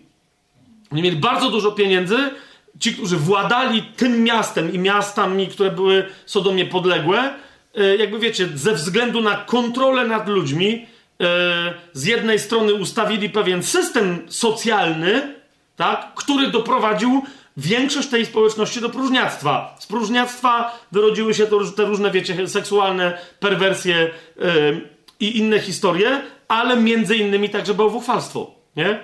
Yy, bo z, często jak ludzie mają za dobrze w tego rodzaju materialnym sensie, to wiecie, przychodzi do nich myśl, i bardzo często diabeł się nią posługuje, która brzmi, yy, no ale czemu wam jest tak dobrze? Zwłaszcza, że oni, wiecie, im bardziej ludzie nie pracują, a widzą, że jest im dobrze, jest to jasne, co mówię, to myślą sobie, no może po prostu mamy lepszą ziemię, może mamy jakieś specjalne błogosławieństwo, może mamy fuksa. Wtedy przychodzi diabeł i mówi, no tak, a fuks się wam może skończyć, nie? Chyba, że, bo tu jest bogini Fortuna, nie? Tutaj jest, wiesz, Matka Boska wszelkimi łaskami słynąca, albo jeszcze ktoś inny, tu jest Florian, tak? To są bóstwa, które was ochronią przed utratą tego błogosławieństwa, które macie. Stąd bałwochwalstwo, nie? Ludzie, którzy dzisiaj, yy, wiecie, chwalą się tym i szczycą i opowiadają, jak bardzo nie wierzą w Boga i oni nie sądzą, żeby istniało jakieś bóstwo i tak dalej, i tak dalej. Zdumiewającą rzeczą jest, jak wśród ateistów popularna jest dzisiaj astrologia, na przykład, nie? Jak popularne są wróżby, jak nie widzą niczego sprzecznego z tym, że można pójść do kogoś, kto ma jakiś wyjątkowy dar, żeby im wróżył, żeby im przepowiadał przyszłość, tak? Od jakiegoś czasu ja bywa, że y, regularnie korzystam i czytam wiadomości y, na Google'ach, mam tam swoje filtry, ale w żaden sposób nie mogę się pozbyć. Y, tam w, w, jakimś tam dziale y, y, regularnie się pojawia, w, rozumiecie, na specjalnej stronie Google przeznaczonej do codziennych wiadomości. Tak? Od jakiegoś czasu, nie wiem jak to długo trwa, jedną z po prostu wiadomości, które się tam pojawiają, jest horoskop dzienny. Naprawdę? A znam ludzi, która nieważne, ale no tak, w Google większość ludzi to są, wiecie, nie? Chrześcijaństwo, absolutnie, wartość, nie. Są też biblijnie wierzący absolutnie ludzie w Google i tych znam ba bardzo dobrze, ale nie? I nagle ci ludzie, co nie wierzą w Boga, oni decydują o tym, żeby był, wiecie, horoskop dzienny w ramach wiadomości, wiecie, politycznych, ze świata, technicznych, kulturalnych i jakichś tam innych, tak? Co ten horoskop tam, tam, yy, tam robi? Nie, nie ma Boga, no nie? Ale można pojechać do ashramu w Indiach, żeby medytować przed yy, sześciorakim i siedmioogonnym niebieskim słoniem, i żeby nagle tam uznać, że jest to całkiem normalne, że ktoś lewituje. I dosłownie ci ludzie, którzy mówią, nie, nie ma niczego nadprzyrodzonego, potem mówią, ale w Indiach jest, no nie, w Indiach możesz latać, no nie, bo mnie jakiś tam fakir tego e, nauczył, czy jakiś tam inny mm, ktoś, nie? Więc jeszcze raz przy, zobaczcie, Jezus, wróćmy, yy, wróćmy tak do tego Łukasza 17 rozdziału. Więc rozumiecie, co, co Jezus mówi, kiedy, popatrzcie, mówi, rozumiecie, co on mówi, kiedy powiada, że tak samo, podobnie, y, jak działo się za dni Lota. To jest 17 rozdział Łukasza, 28 werset. Widzicie to? Czyli, że, czy, a co się działo za dni Lota? No, no wiem, no właśnie. Oni jedli, oni pili, oni kupowali, oni sprzedawali, oni sadzili, oni budowali. Tylko w jakim klimacie? Tak? 16 rozdział Mm, księgi Ezechiela nam to właśnie to przypomniał, tak? I teraz patrzcie, co się dzieje. Ale tego dnia, gdy Lot wyszedł z Sodomy, spadł z nieba deszcz ognia i siarki i wszystkich wytracił. Tak też będzie w dniu, kiedy Syn Człowieczy się objawi. A więc Jezus mówi tak, jak było za dni Noego. Teraz zobacz, jak wiele cech wbrew pozorom jest podanych dni Noego, epoki przedpotopowej. Jezus mówi tak, będzie przed moim powrotem. Tak, jak się działo w Sodomie i zauważcie, że w Sodoma to nie jest tylko homoseksualizm jazdny, czy jakieś seksualne perwersje, hmm? ale jeszcze raz przeczytałem tylko dwa, dwa wersety tyczące się Sodomy, takie najbardziej klarowne, ale jest wiele, wiele więcej, tak, opisów Sodomy dokładnie, wiecie, całego grzechu Sodomy. To to jest jakbyście widzieli dzisiaj opis, no także Polski. Także pewnego układu, wiecie, jakby um, nastawienia ludzi, takiego przedziwnego poczucia uprzywilejowania, nie wiadomo z czego wynikającego, nie? Taka właśnie ta, ta, bo to Biblia opisuje, na czym ta pycha polegała. To próżniactwo i jednocześnie, bo tam wiesz, jest powiedziane, że, że tam była obfitość chleba, a jednocześnie oni cały czas się skarżyli, że mają nie, nie mogą innych wspomóc, bo oni sami nie mają, nie? A Biblia mówi, to była obfitość. Do, do tego stopnia, że większość z nich nie pracowała tam tak, jak normalnie wszyscy inni dookoła pracowali, nie? I Jezus mówi, tak będzie, zanim ja powrócę, nie? I teraz patrzcie, czytamy dalej. Tego dnia, no to jest teraz pytanie, o co chodzi, z którym etapem powrotu Jezusa na ziemię e, bo to niekoniecznie musi być sam moment, ale teraz nie będę teraz tego jeszcze rozważał. Jezus mówi tak, tego dnia, jak mówi o dniu, o swoim dniu, tego dnia, 31 werset, jeśli ktoś będzie na dachu, a jego rzeczy w domu, niech nie schodzi, żeby je zabrać. Jak to będzie na polu, niech również nie wraca. I teraz uważajcie, jeszcze raz Jezus się odwołuje do dni Lota i mówi: Pamiętajcie żonę Lota. Wow. W sensie, jeżeli zaczynasz w duchu czytać ten tekst, jakby szeroko rozumieć, co tu Jezus mówi, no to ja mam ciary, jak to czytam za każdym razem. Pamiętajcie żonę Lota. Rozumiesz, że żona Lota jest żoną Lota najpierw. Co to oznacza? Kapujesz, te rzeczy wszystkie są spisane, zwłaszcza te szczegółowo opisane historie dla naszego dobra. Paweł o tym często wspominał, mówi, o te wszystkie rzeczy są spisane dla nas dzisiaj. Nie? Więc jak on, rozumiesz, kto to jest żona Lota? Odpowiedź brzmi, to jest żona Lota. No to jest pytanie, kto to jest Lot? Tak? Jest brat, wiemy kogo. Ale w, w tej konkretnej sytuacji nie chodzi o to, czyj to jest brat, tylko że Lot jest jedynym człowiekiem, no właśnie nie jedynym, tak? Jakby oryginalnie przeznaczonym do tego, żeby być uratowanym, ale ostatecznie no jest jedyny.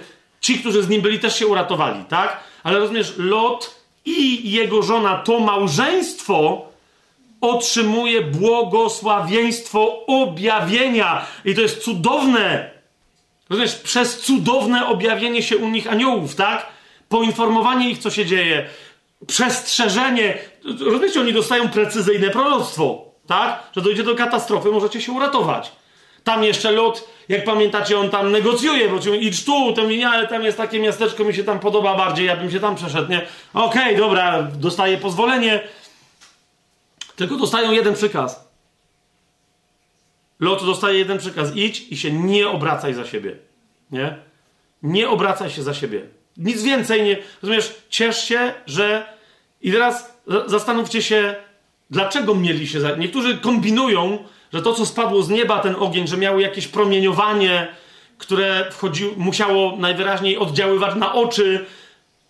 Okej, okay. jaki rodzaj oddziaływania wpływa tak na oczy, że się zamieniasz w słup soli? Wiesz o co mi chodzi? Jakby. Znaczy, nie twierdzę, że może jest, no nie? Tylko. Co? To by było chyba tak wyjaśnione przez aniołów, że nie oglądajcie się, bo będzie taki blask, że ten blask was zabije, czy zamieni w słup soli, nie? A oni powiedzieli tylko, że nie oglądajcie się. Nie? No to pytanie brzmi, co tej babie, no bo jak słowo daje, no nie? Jak ja sobie, taka, wiesz, jakbym z Madzią wychodził, no nie? I idę, jestem już szczęśliwym chłopem, na zasadzie, mm, nie wiem co zrobiłem, ale znalazłem łaskę w oczach Pana. Jeszcze nie to, że sam się uratowałem, to jeszcze żonę uratowałem. Wow! Jakbyśmy tam razem zginęli, okej, okay, no nie? Ale idę i myślę sobie, nawet gorzej byłoby, jakby ona sama zginęła, a ja bym przeżył. Wiesz, wiesz o co mi chodzi? Panowie, tak? Wiesz o co mi chodzi? No ja cię pierdzielę. Więc udało mi się uratować żonę. Idziemy i ona nagle tf, obok mnie, oh my god. Więc rozumiesz, że wtedy nawet o własnej żonie powiedział, no co za baba, no. No, no przecież no miała jedną prostą rzecz, po prostu iść, patrzeć przed siebie, tak? A ta musiała... E, e, a, koniec, sól. I teraz pomyśl, dlaczego ona patrzyła za siebie. Niektórzy mówią, że z ciekawości, nie? Eee, ja nie wiem, co jest ciekawego, wiesz, w, no, może, może, no to może dobrze, że ją zabiło, że tak powiem. Jeżeli dla niej było ciekawe y, obserwowanie na własne oczy Holokaustu, y, prawdopodobnie dziesiątek tysięcy ludzi co najmniej, nie? Którzy giną w jednym momencie. No to jak była tak ciekawska, to może dobrze, że ją zabiło, nie? Niektórzy mówią, że ze strachu się obejrzała. Nie, że się obejrzała, żeby zobaczyć, czy są poza zasięgiem, aby na pewno, nie? Ale wiesz, co to wtedy oznacza? To oznacza, że ona nie wierzy Bogu, który, jakby wiesz, e, niby coś im obiecał, ale za wcześnie nacisnął guzik, no i oni nie zdążyli wyjść poza zasięg i się, wiecie o co chodzi? To jest, to jest myślenie bezbożne. Inni mówią, że chciała się pożegnać. Nie? Czyli, że jej tam było dobrze, jej tam nie było źle. Zauważcie, że jak Lot broni tych aniołów, to ona nic tam nie broni. Nie? A ona by tą córkę tam, jak mówi, że ja mam córkę, może córkę byście zgwałcili, bo tu jakby mam gości. W ramach gościnności dam wam moją córkę na rozszarpanie. To zauważcie, że jej tam, ona, jej tam nie ma w ogóle, nie? Żeby ona nagle podniosła rękę, to jest co? Córkę? No, lepiej córkę niż mnie. Nie, nie, wiadomo, nie wiadomo, może ona była skażona, wiecie, duchem Sodomy, nie? I jej było szkoda, nie? Jej było szkoda, że ona... No co, bo, bo, te, bo wiecie, bo to miasteczko, które Lot wybrał, jak tam zobaczycie tę historię, sobie poczytacie dokładnie, to jest, wiecie, to jest małe miasteczko, ubogie miasteczko, w którym prawdopodobnie będzie trzeba pracować, jakby wiecie, nie będzie, nie będzie domów towarowych, nie będzie jadłodajni, restauracji, nie będzie no wiecie, nie będzie tego wszystkiego, co dzisiaj normalnie ludzie mają wszędzie i wystarczy, że pandemia, lockdown trwał 3 czy 4 miesiące. Z jednej strony ja rozumiem, ponieważ to jest absolutnie tragedia dla, wiecie, dla przedsiębiorców i tak dalej, absolutnie, ale teraz mi nie chodzi o przedsiębiorców, mi chodzi o ludzi, których to wcale nie interesuje los przedsiębiorców czy gospodarki, ekonomii narodowej. Mi chodzi o takich, wiecie, zwykłych hedonistów codziennych, no nie? Którzy w pewnym momencie mieli wąta, że oni już od dwóch miesięcy nie byli w McDonaldzie, no nie? I tam ktoś, pamiętam, tam ktoś komuś w tej jednej rozmowie zarzucał, że no ale przecież zawsze sobie mogłeś zamówić tego McDonalda na wynos. Ale to nie jest to samo, bo on był zwykły chodzić do McDonalda, a tam było dwa miesiące czy tam trzy zamknięte. I on nie był w, w O mój Boże. Kapujecie o co chodzi, nie? Brak dostępu do rzeczy, bo to mi się należy. Mi się należy. Mi się należy pójść do kina. Mi się, mi się to należy. Wszędzie mi się to należy. Mi się należy, wiesz, mi się należy, że jak mi się nie podobają buty w tym sklepie, to muszę mieć siedem innych sklepów. A tu mi całą galerię zamknęli, a mi się należy. I tak dalej, i tak dalej. Um, więc jeszcze raz, niezależnie od tego, jak popatrzysz na żonę Lota, a Jezus wyraźnie powiedział, pamiętajcie żonę Lota, to po co on to powiedział? No to, żeby pamiętać, ale po co? No właśnie. Pomyśl dobrze. Niezależnie od tego, co pomyślisz, dlaczego żona Lota, niektórzy powiadają, że ona się obróciła z niedowiarstwa. Bo jak oni odchodzili, ona nie wierzyła. Niektórzy powiadają, że się coś stanie. Czyli ona się odwróciła i żeby powiedzieć być może Lotowi, no zobacz, nie? Wyszliśmy i co? No i wszystko tam stoi i my zostawiamy eleganckie miasto, byliśmy tam kimś i rozmierza i, pa, i patrz. I ona się odwróciła, żeby mu to powiedzieć, że pewnie nic się nie stanie i dokładnie wtedy... Nie? Zauważ, niezależnie od tego, dlaczego żona Lota się odwróciła, Jezus mówi, ona nie wierzyła, albo przynajmniej miała poważne wątpliwości w to, czy Bóg może w tak zdumiewająco nadprzyrodzony sposób suwerennie zainterweniować w ludzkiej rzeczywistości, w której, wiecie, niektórzy rozkładali rękami i mówili, co się stanie? Spadnie na nas ogień. Jasne! Jasne! Co prawda nikt nigdy nie słyszał, żeby chociażby iskierka z nieba spadała i coś zapaliła na ziemi. Teraz wybuchały wulkany, uderzały pioruny, ale jasne, gdzie ogień spadnie z nieba. Oczywiście, że tak. Mhm. To jest dokładnie to. To jest dokładnie to, jak ludzie reagowali na Noego, rozumiecie, nie mając doświadczenia wielkiej wody, jak on budował, e, umówmy się, trałowca oceanicznego, tak? I on mówi, no bo, wiecie, bo będzie padać, no nie? Wszyscy powiedzieli, oczywiście, że będzie tak, jak do tej pory padało, prawda? Przecież znamy potężne ulewy, które nic nie nawadniają, takie są potężne. Oczywiście, że tak, Noe, prawda? I Jezus mówi, tak samo będzie za dni Noego. Uczcie się od dni Noego. Zauważcie, Lot to jest też, to jest Abraham, to jest, nie? To jest, to, to prawda, to nie jest epoka przedpotopowa, ale Jezus mówi po potopie, przed Mojżeszem, i pójść zresztą, zresztą po Mojżeszu też, nie dzisiaj, kiedy indziej do tego się odwołamy, ale yy, również ludzie mieli tendencję do tego rodzaju postawy. Nie? Żeby na bazie tego, że nie doświadczają na co dzień za bardzo cudowności, żeby stwierdzić, że nie ma czegoś takiego jak cudowność czy nadprzyrodzoność. Nawet jeżeli twierdzili, że wierzą w Boga, to nie chcieli, odrzucali wierzenie w to, że Bóg mógłby przecież, bo może, chcieć zadziałać w sposób cudowny w ich życiu. Nie? To była decyzja ludzka i Jezus mówi: uważajcie, nie? bo was przestrzegłem. uważajcie. Jak najlepiej uważać? Według mnie no najlepiej jest chodzić w duchu po to, po co duch jest nam dany. Tak w nim chodzić. Dlaczego? To już nas zupełnie na koniec dzisiaj, bo my więcej epoki przedpotopowej, czy nawet po potopie, a do Mojżesza nie będziemy teraz rozważać. Ale zwrócę Wam tylko uwagę, że ludzkość również wtedy, wyznając całą masę zabobonu, yy, nawet magię uprawiając, uprawia jakby jasno odrzucając Boga. Zobaczcie chociażby wieżę Babel, nie? To jest jasne, najpierw odrzucamy Boga. To nie to, że my nie wiemy, nie? My wiemy, ale my odrzucamy Jego nadprzyrodzoność. My chcemy stworzyć swoją nadprzyrodzoność. Jak się pojawia ktoś nieboski, Belial, Belzebub i tak, tak i, on, i on mówi, e, jakiś demon i mówi, to ja wam dam inną nadprzyrodzoność, to, to ludzie z wyboru biorą tą drugą, nie? I, I Jezus naprawdę przestrzega także wybranych, czyli nas, mówi, uważajcie, więc, bo nie tylko do niewierzących z tym diabeł przychodził, przychodzi i będzie przychodzić. Nie? My wiemy, że e, przed Mojżeszem, jak sobie otworzymy list do Hebrajczyków, to dwoma cytatami teraz skończymy. E, przed Mojżeszem ludzkość była bardzo, bardzo podobna, ale Bóg udzielał się i nie tylko On demonstrował swoją nadprzyrodzoną moc, ale też yy, objawiał tę moc w ludziach, którzy byli Mu posłuszni i ludziach, którzy byli Mu yy, poddani. List do Hebrajczyków w 11 rozdziale yy, mówi, no o Noem to już mówiliśmy, w siódmym wersecie, ale w ósmym wersecie mamy już kogoś, wiecie, po potopowego, czyli Abrahama. I zauważcie, w jaki sposób o nim i nie tylko o nim yy, mówi yy, autor listu do Hebrajczyków.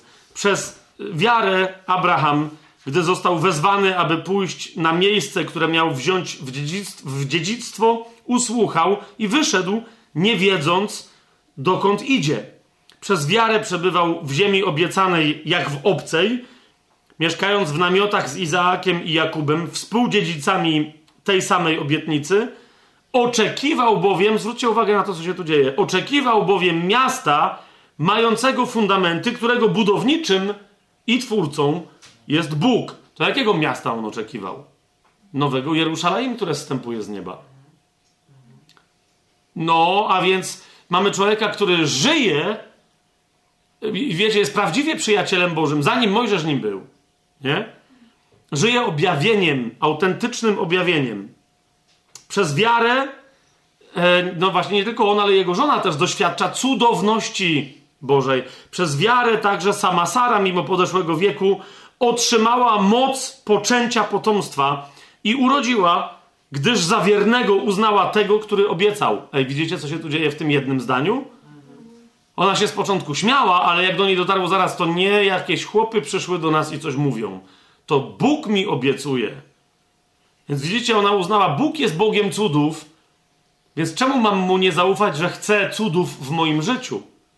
Stary Testament przed Mojżeszem, zanim się zacznie Mojżesz, a to jak się zacznie Mojżesz, to się wtedy zaczną rzeczy, ale chodzi mi o to, że wiecie, jeżeli my jesteśmy dziedzicami obietnicy danej Abrahamowi. Nie wiem, czy rozumiecie, my jesteśmy przez Chrystusa potomstwem Abrahama, to czy my mamy mieć gorzej niż Abraham? To, to, jest, to jest moje pytanie.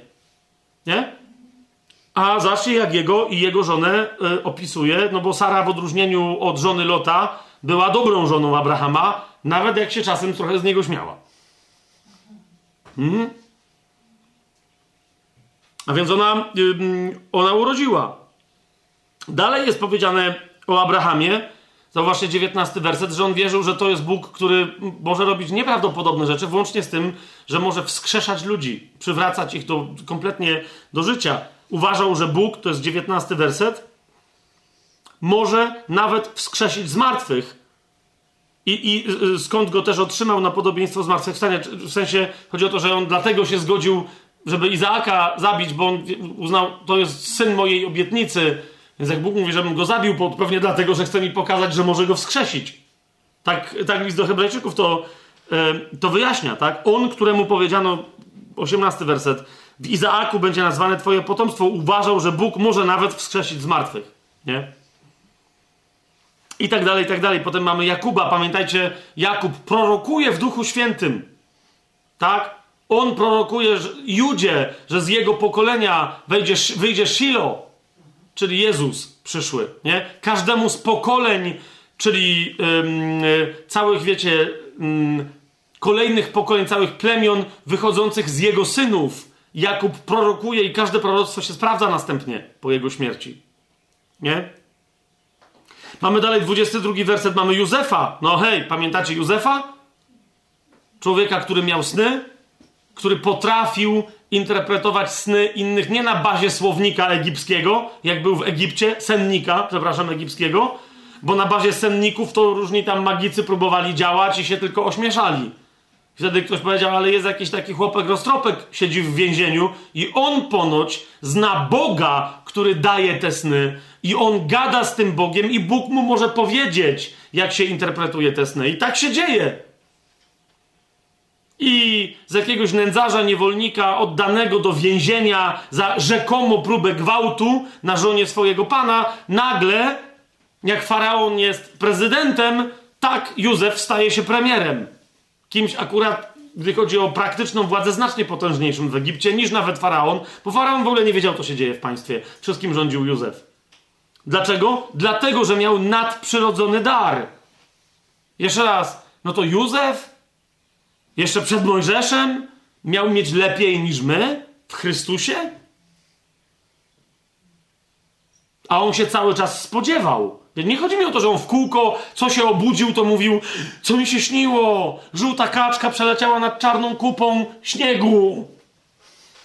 Czemu śnieg był czarny i wiecie, i potem się uczył interpretacji, jak niektórzy dzisiaj uczą. Czarny znaczy to, kupa znaczy tamto, ale kupa śniegu znaczy co innego, to połączone z kaczkami, to jeszcze, wiecie o co mi chodzi?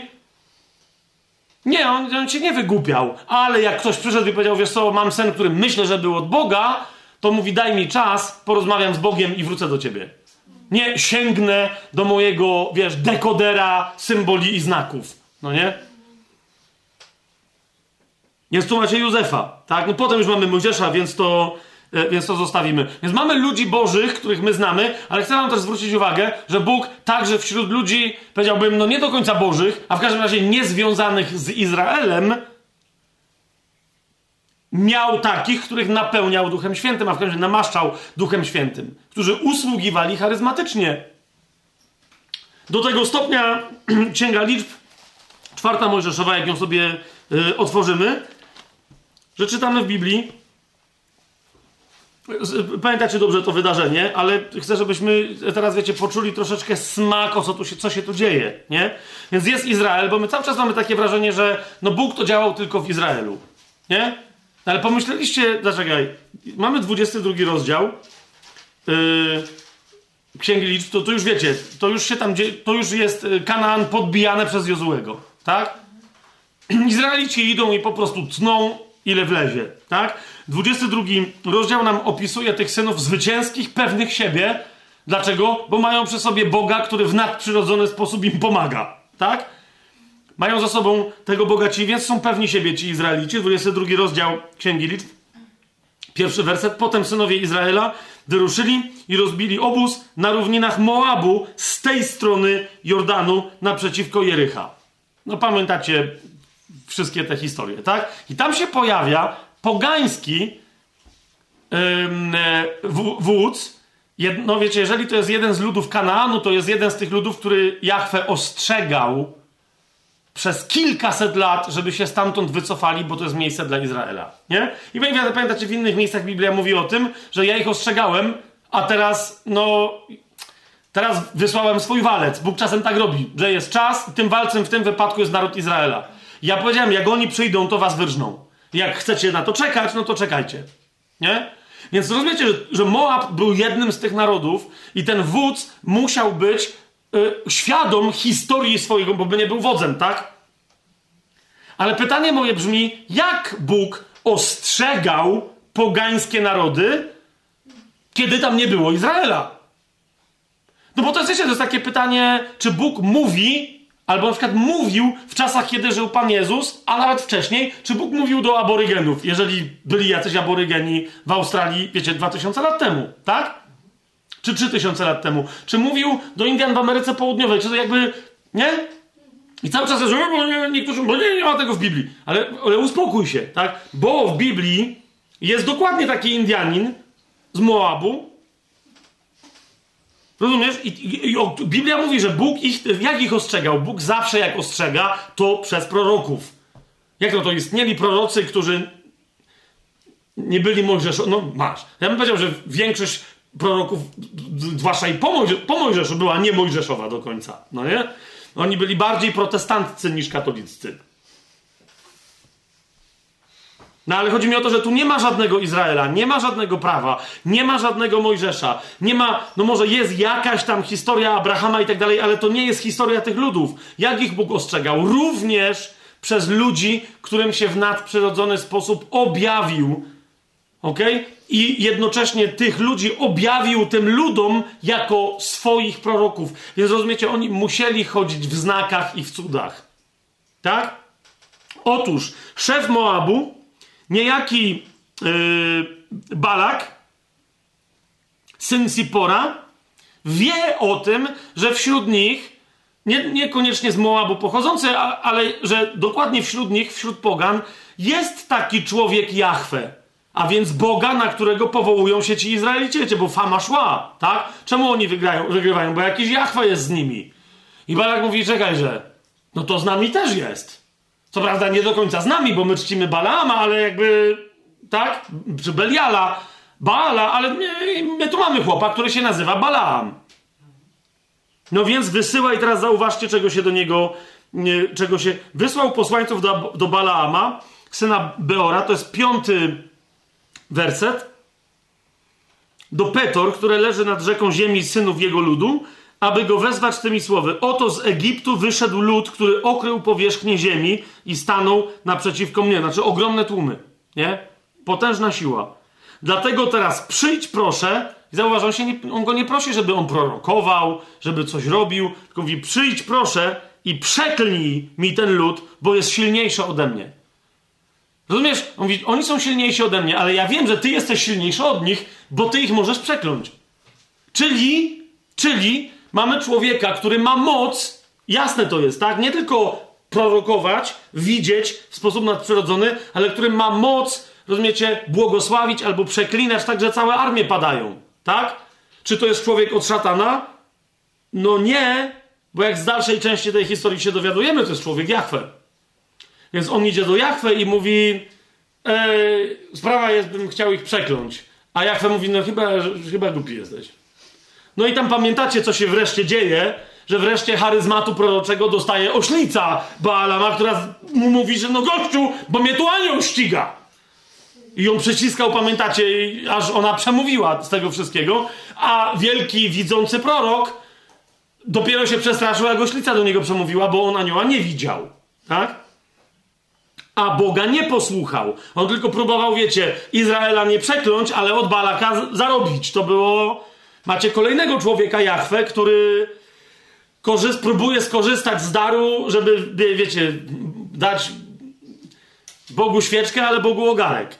Odwrotnie, diabłu ogarek, a Bogu świeczkę.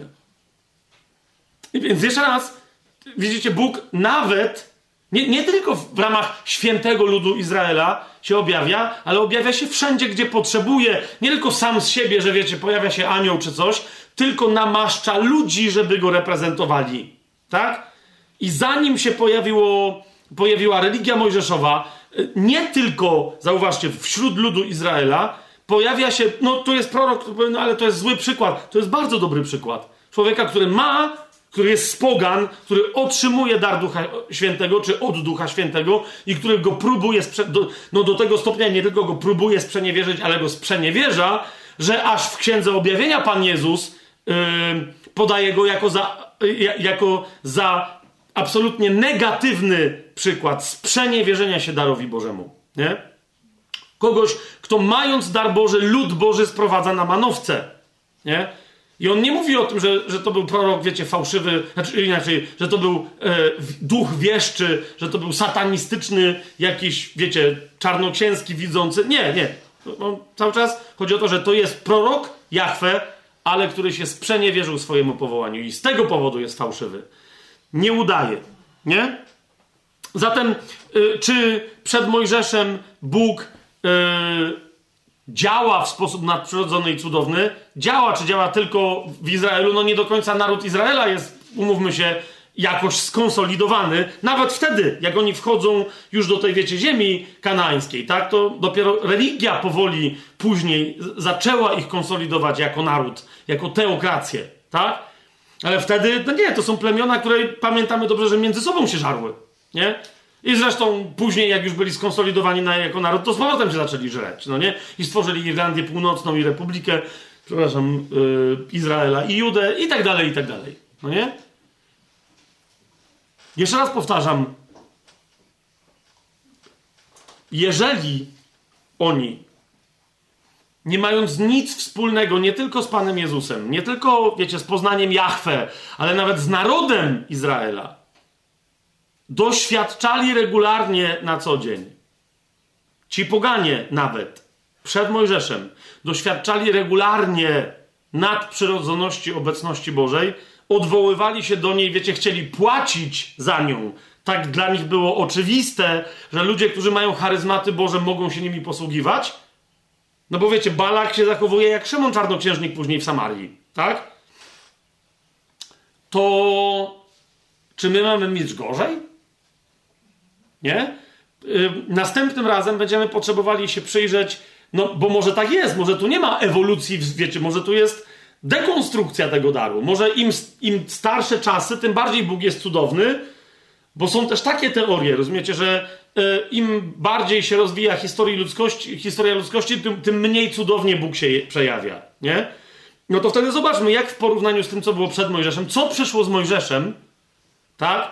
Co przyszło z religią mojżeszową i z tym, co się działo wewnątrz narodu Izraela, niosącego dar objawienia Bożego, Potem, co się działo, no, no bo wiecie, czy było lepiej, czy gorzej z tą cudownością, nie? Czy była bardziej, czy mniej intensywna, nie? Co się działo, kiedy się pojawił Pan Jezus i co konsekwentnie po tym, jak Pan Jezus poszedł do nieba, co On nam zostawił, tak? Czy nam zakazał, czy nakazał jakieś rzeczy robić? Czy nas zapewnił, że coś mamy, czy nas zapewnił, że nic nie mamy, no nie? Co on nam obiecał, a co ewidentnie powiedział, że nam się nie należy. Nie? Zobaczmy, dlaczego. No bo jeżeli coś w, jakby po Panu Jezusie w kościele miało się pojawić, to umówmy się, Kościół dziejów apostolskich, Kościół listów Pawła, Judy, Jakuba, Jana i Piotra, ten Kościół nie może być lepszy niż Kościół dzisiaj. Zgodzimy się? Nie, nie wiem, że nasz Kościół ma być lepszy niż tamten. Chodzi mi o to, że to jest to samo ciało Chrystusa. Więc do czego dojdziemy, że miało miejsce w Kościele, to nadal ma mieć miejsce w Kościele. Zgodzicie się ze mną? Ale wobec tego, jak to jawne działanie kachału Bożego, którym na początku był cały Izrael, a potem stało się ciało Chrystusa przez absolutny cud przyjścia na świat, jako człowieka, Boga samego, który się wcielił, przez zmartwychwstanie tego człowieka, który zawsze był, jest i pozostanie Bogiem, e, co się, no to, no to, to wszystko e, następnym razem.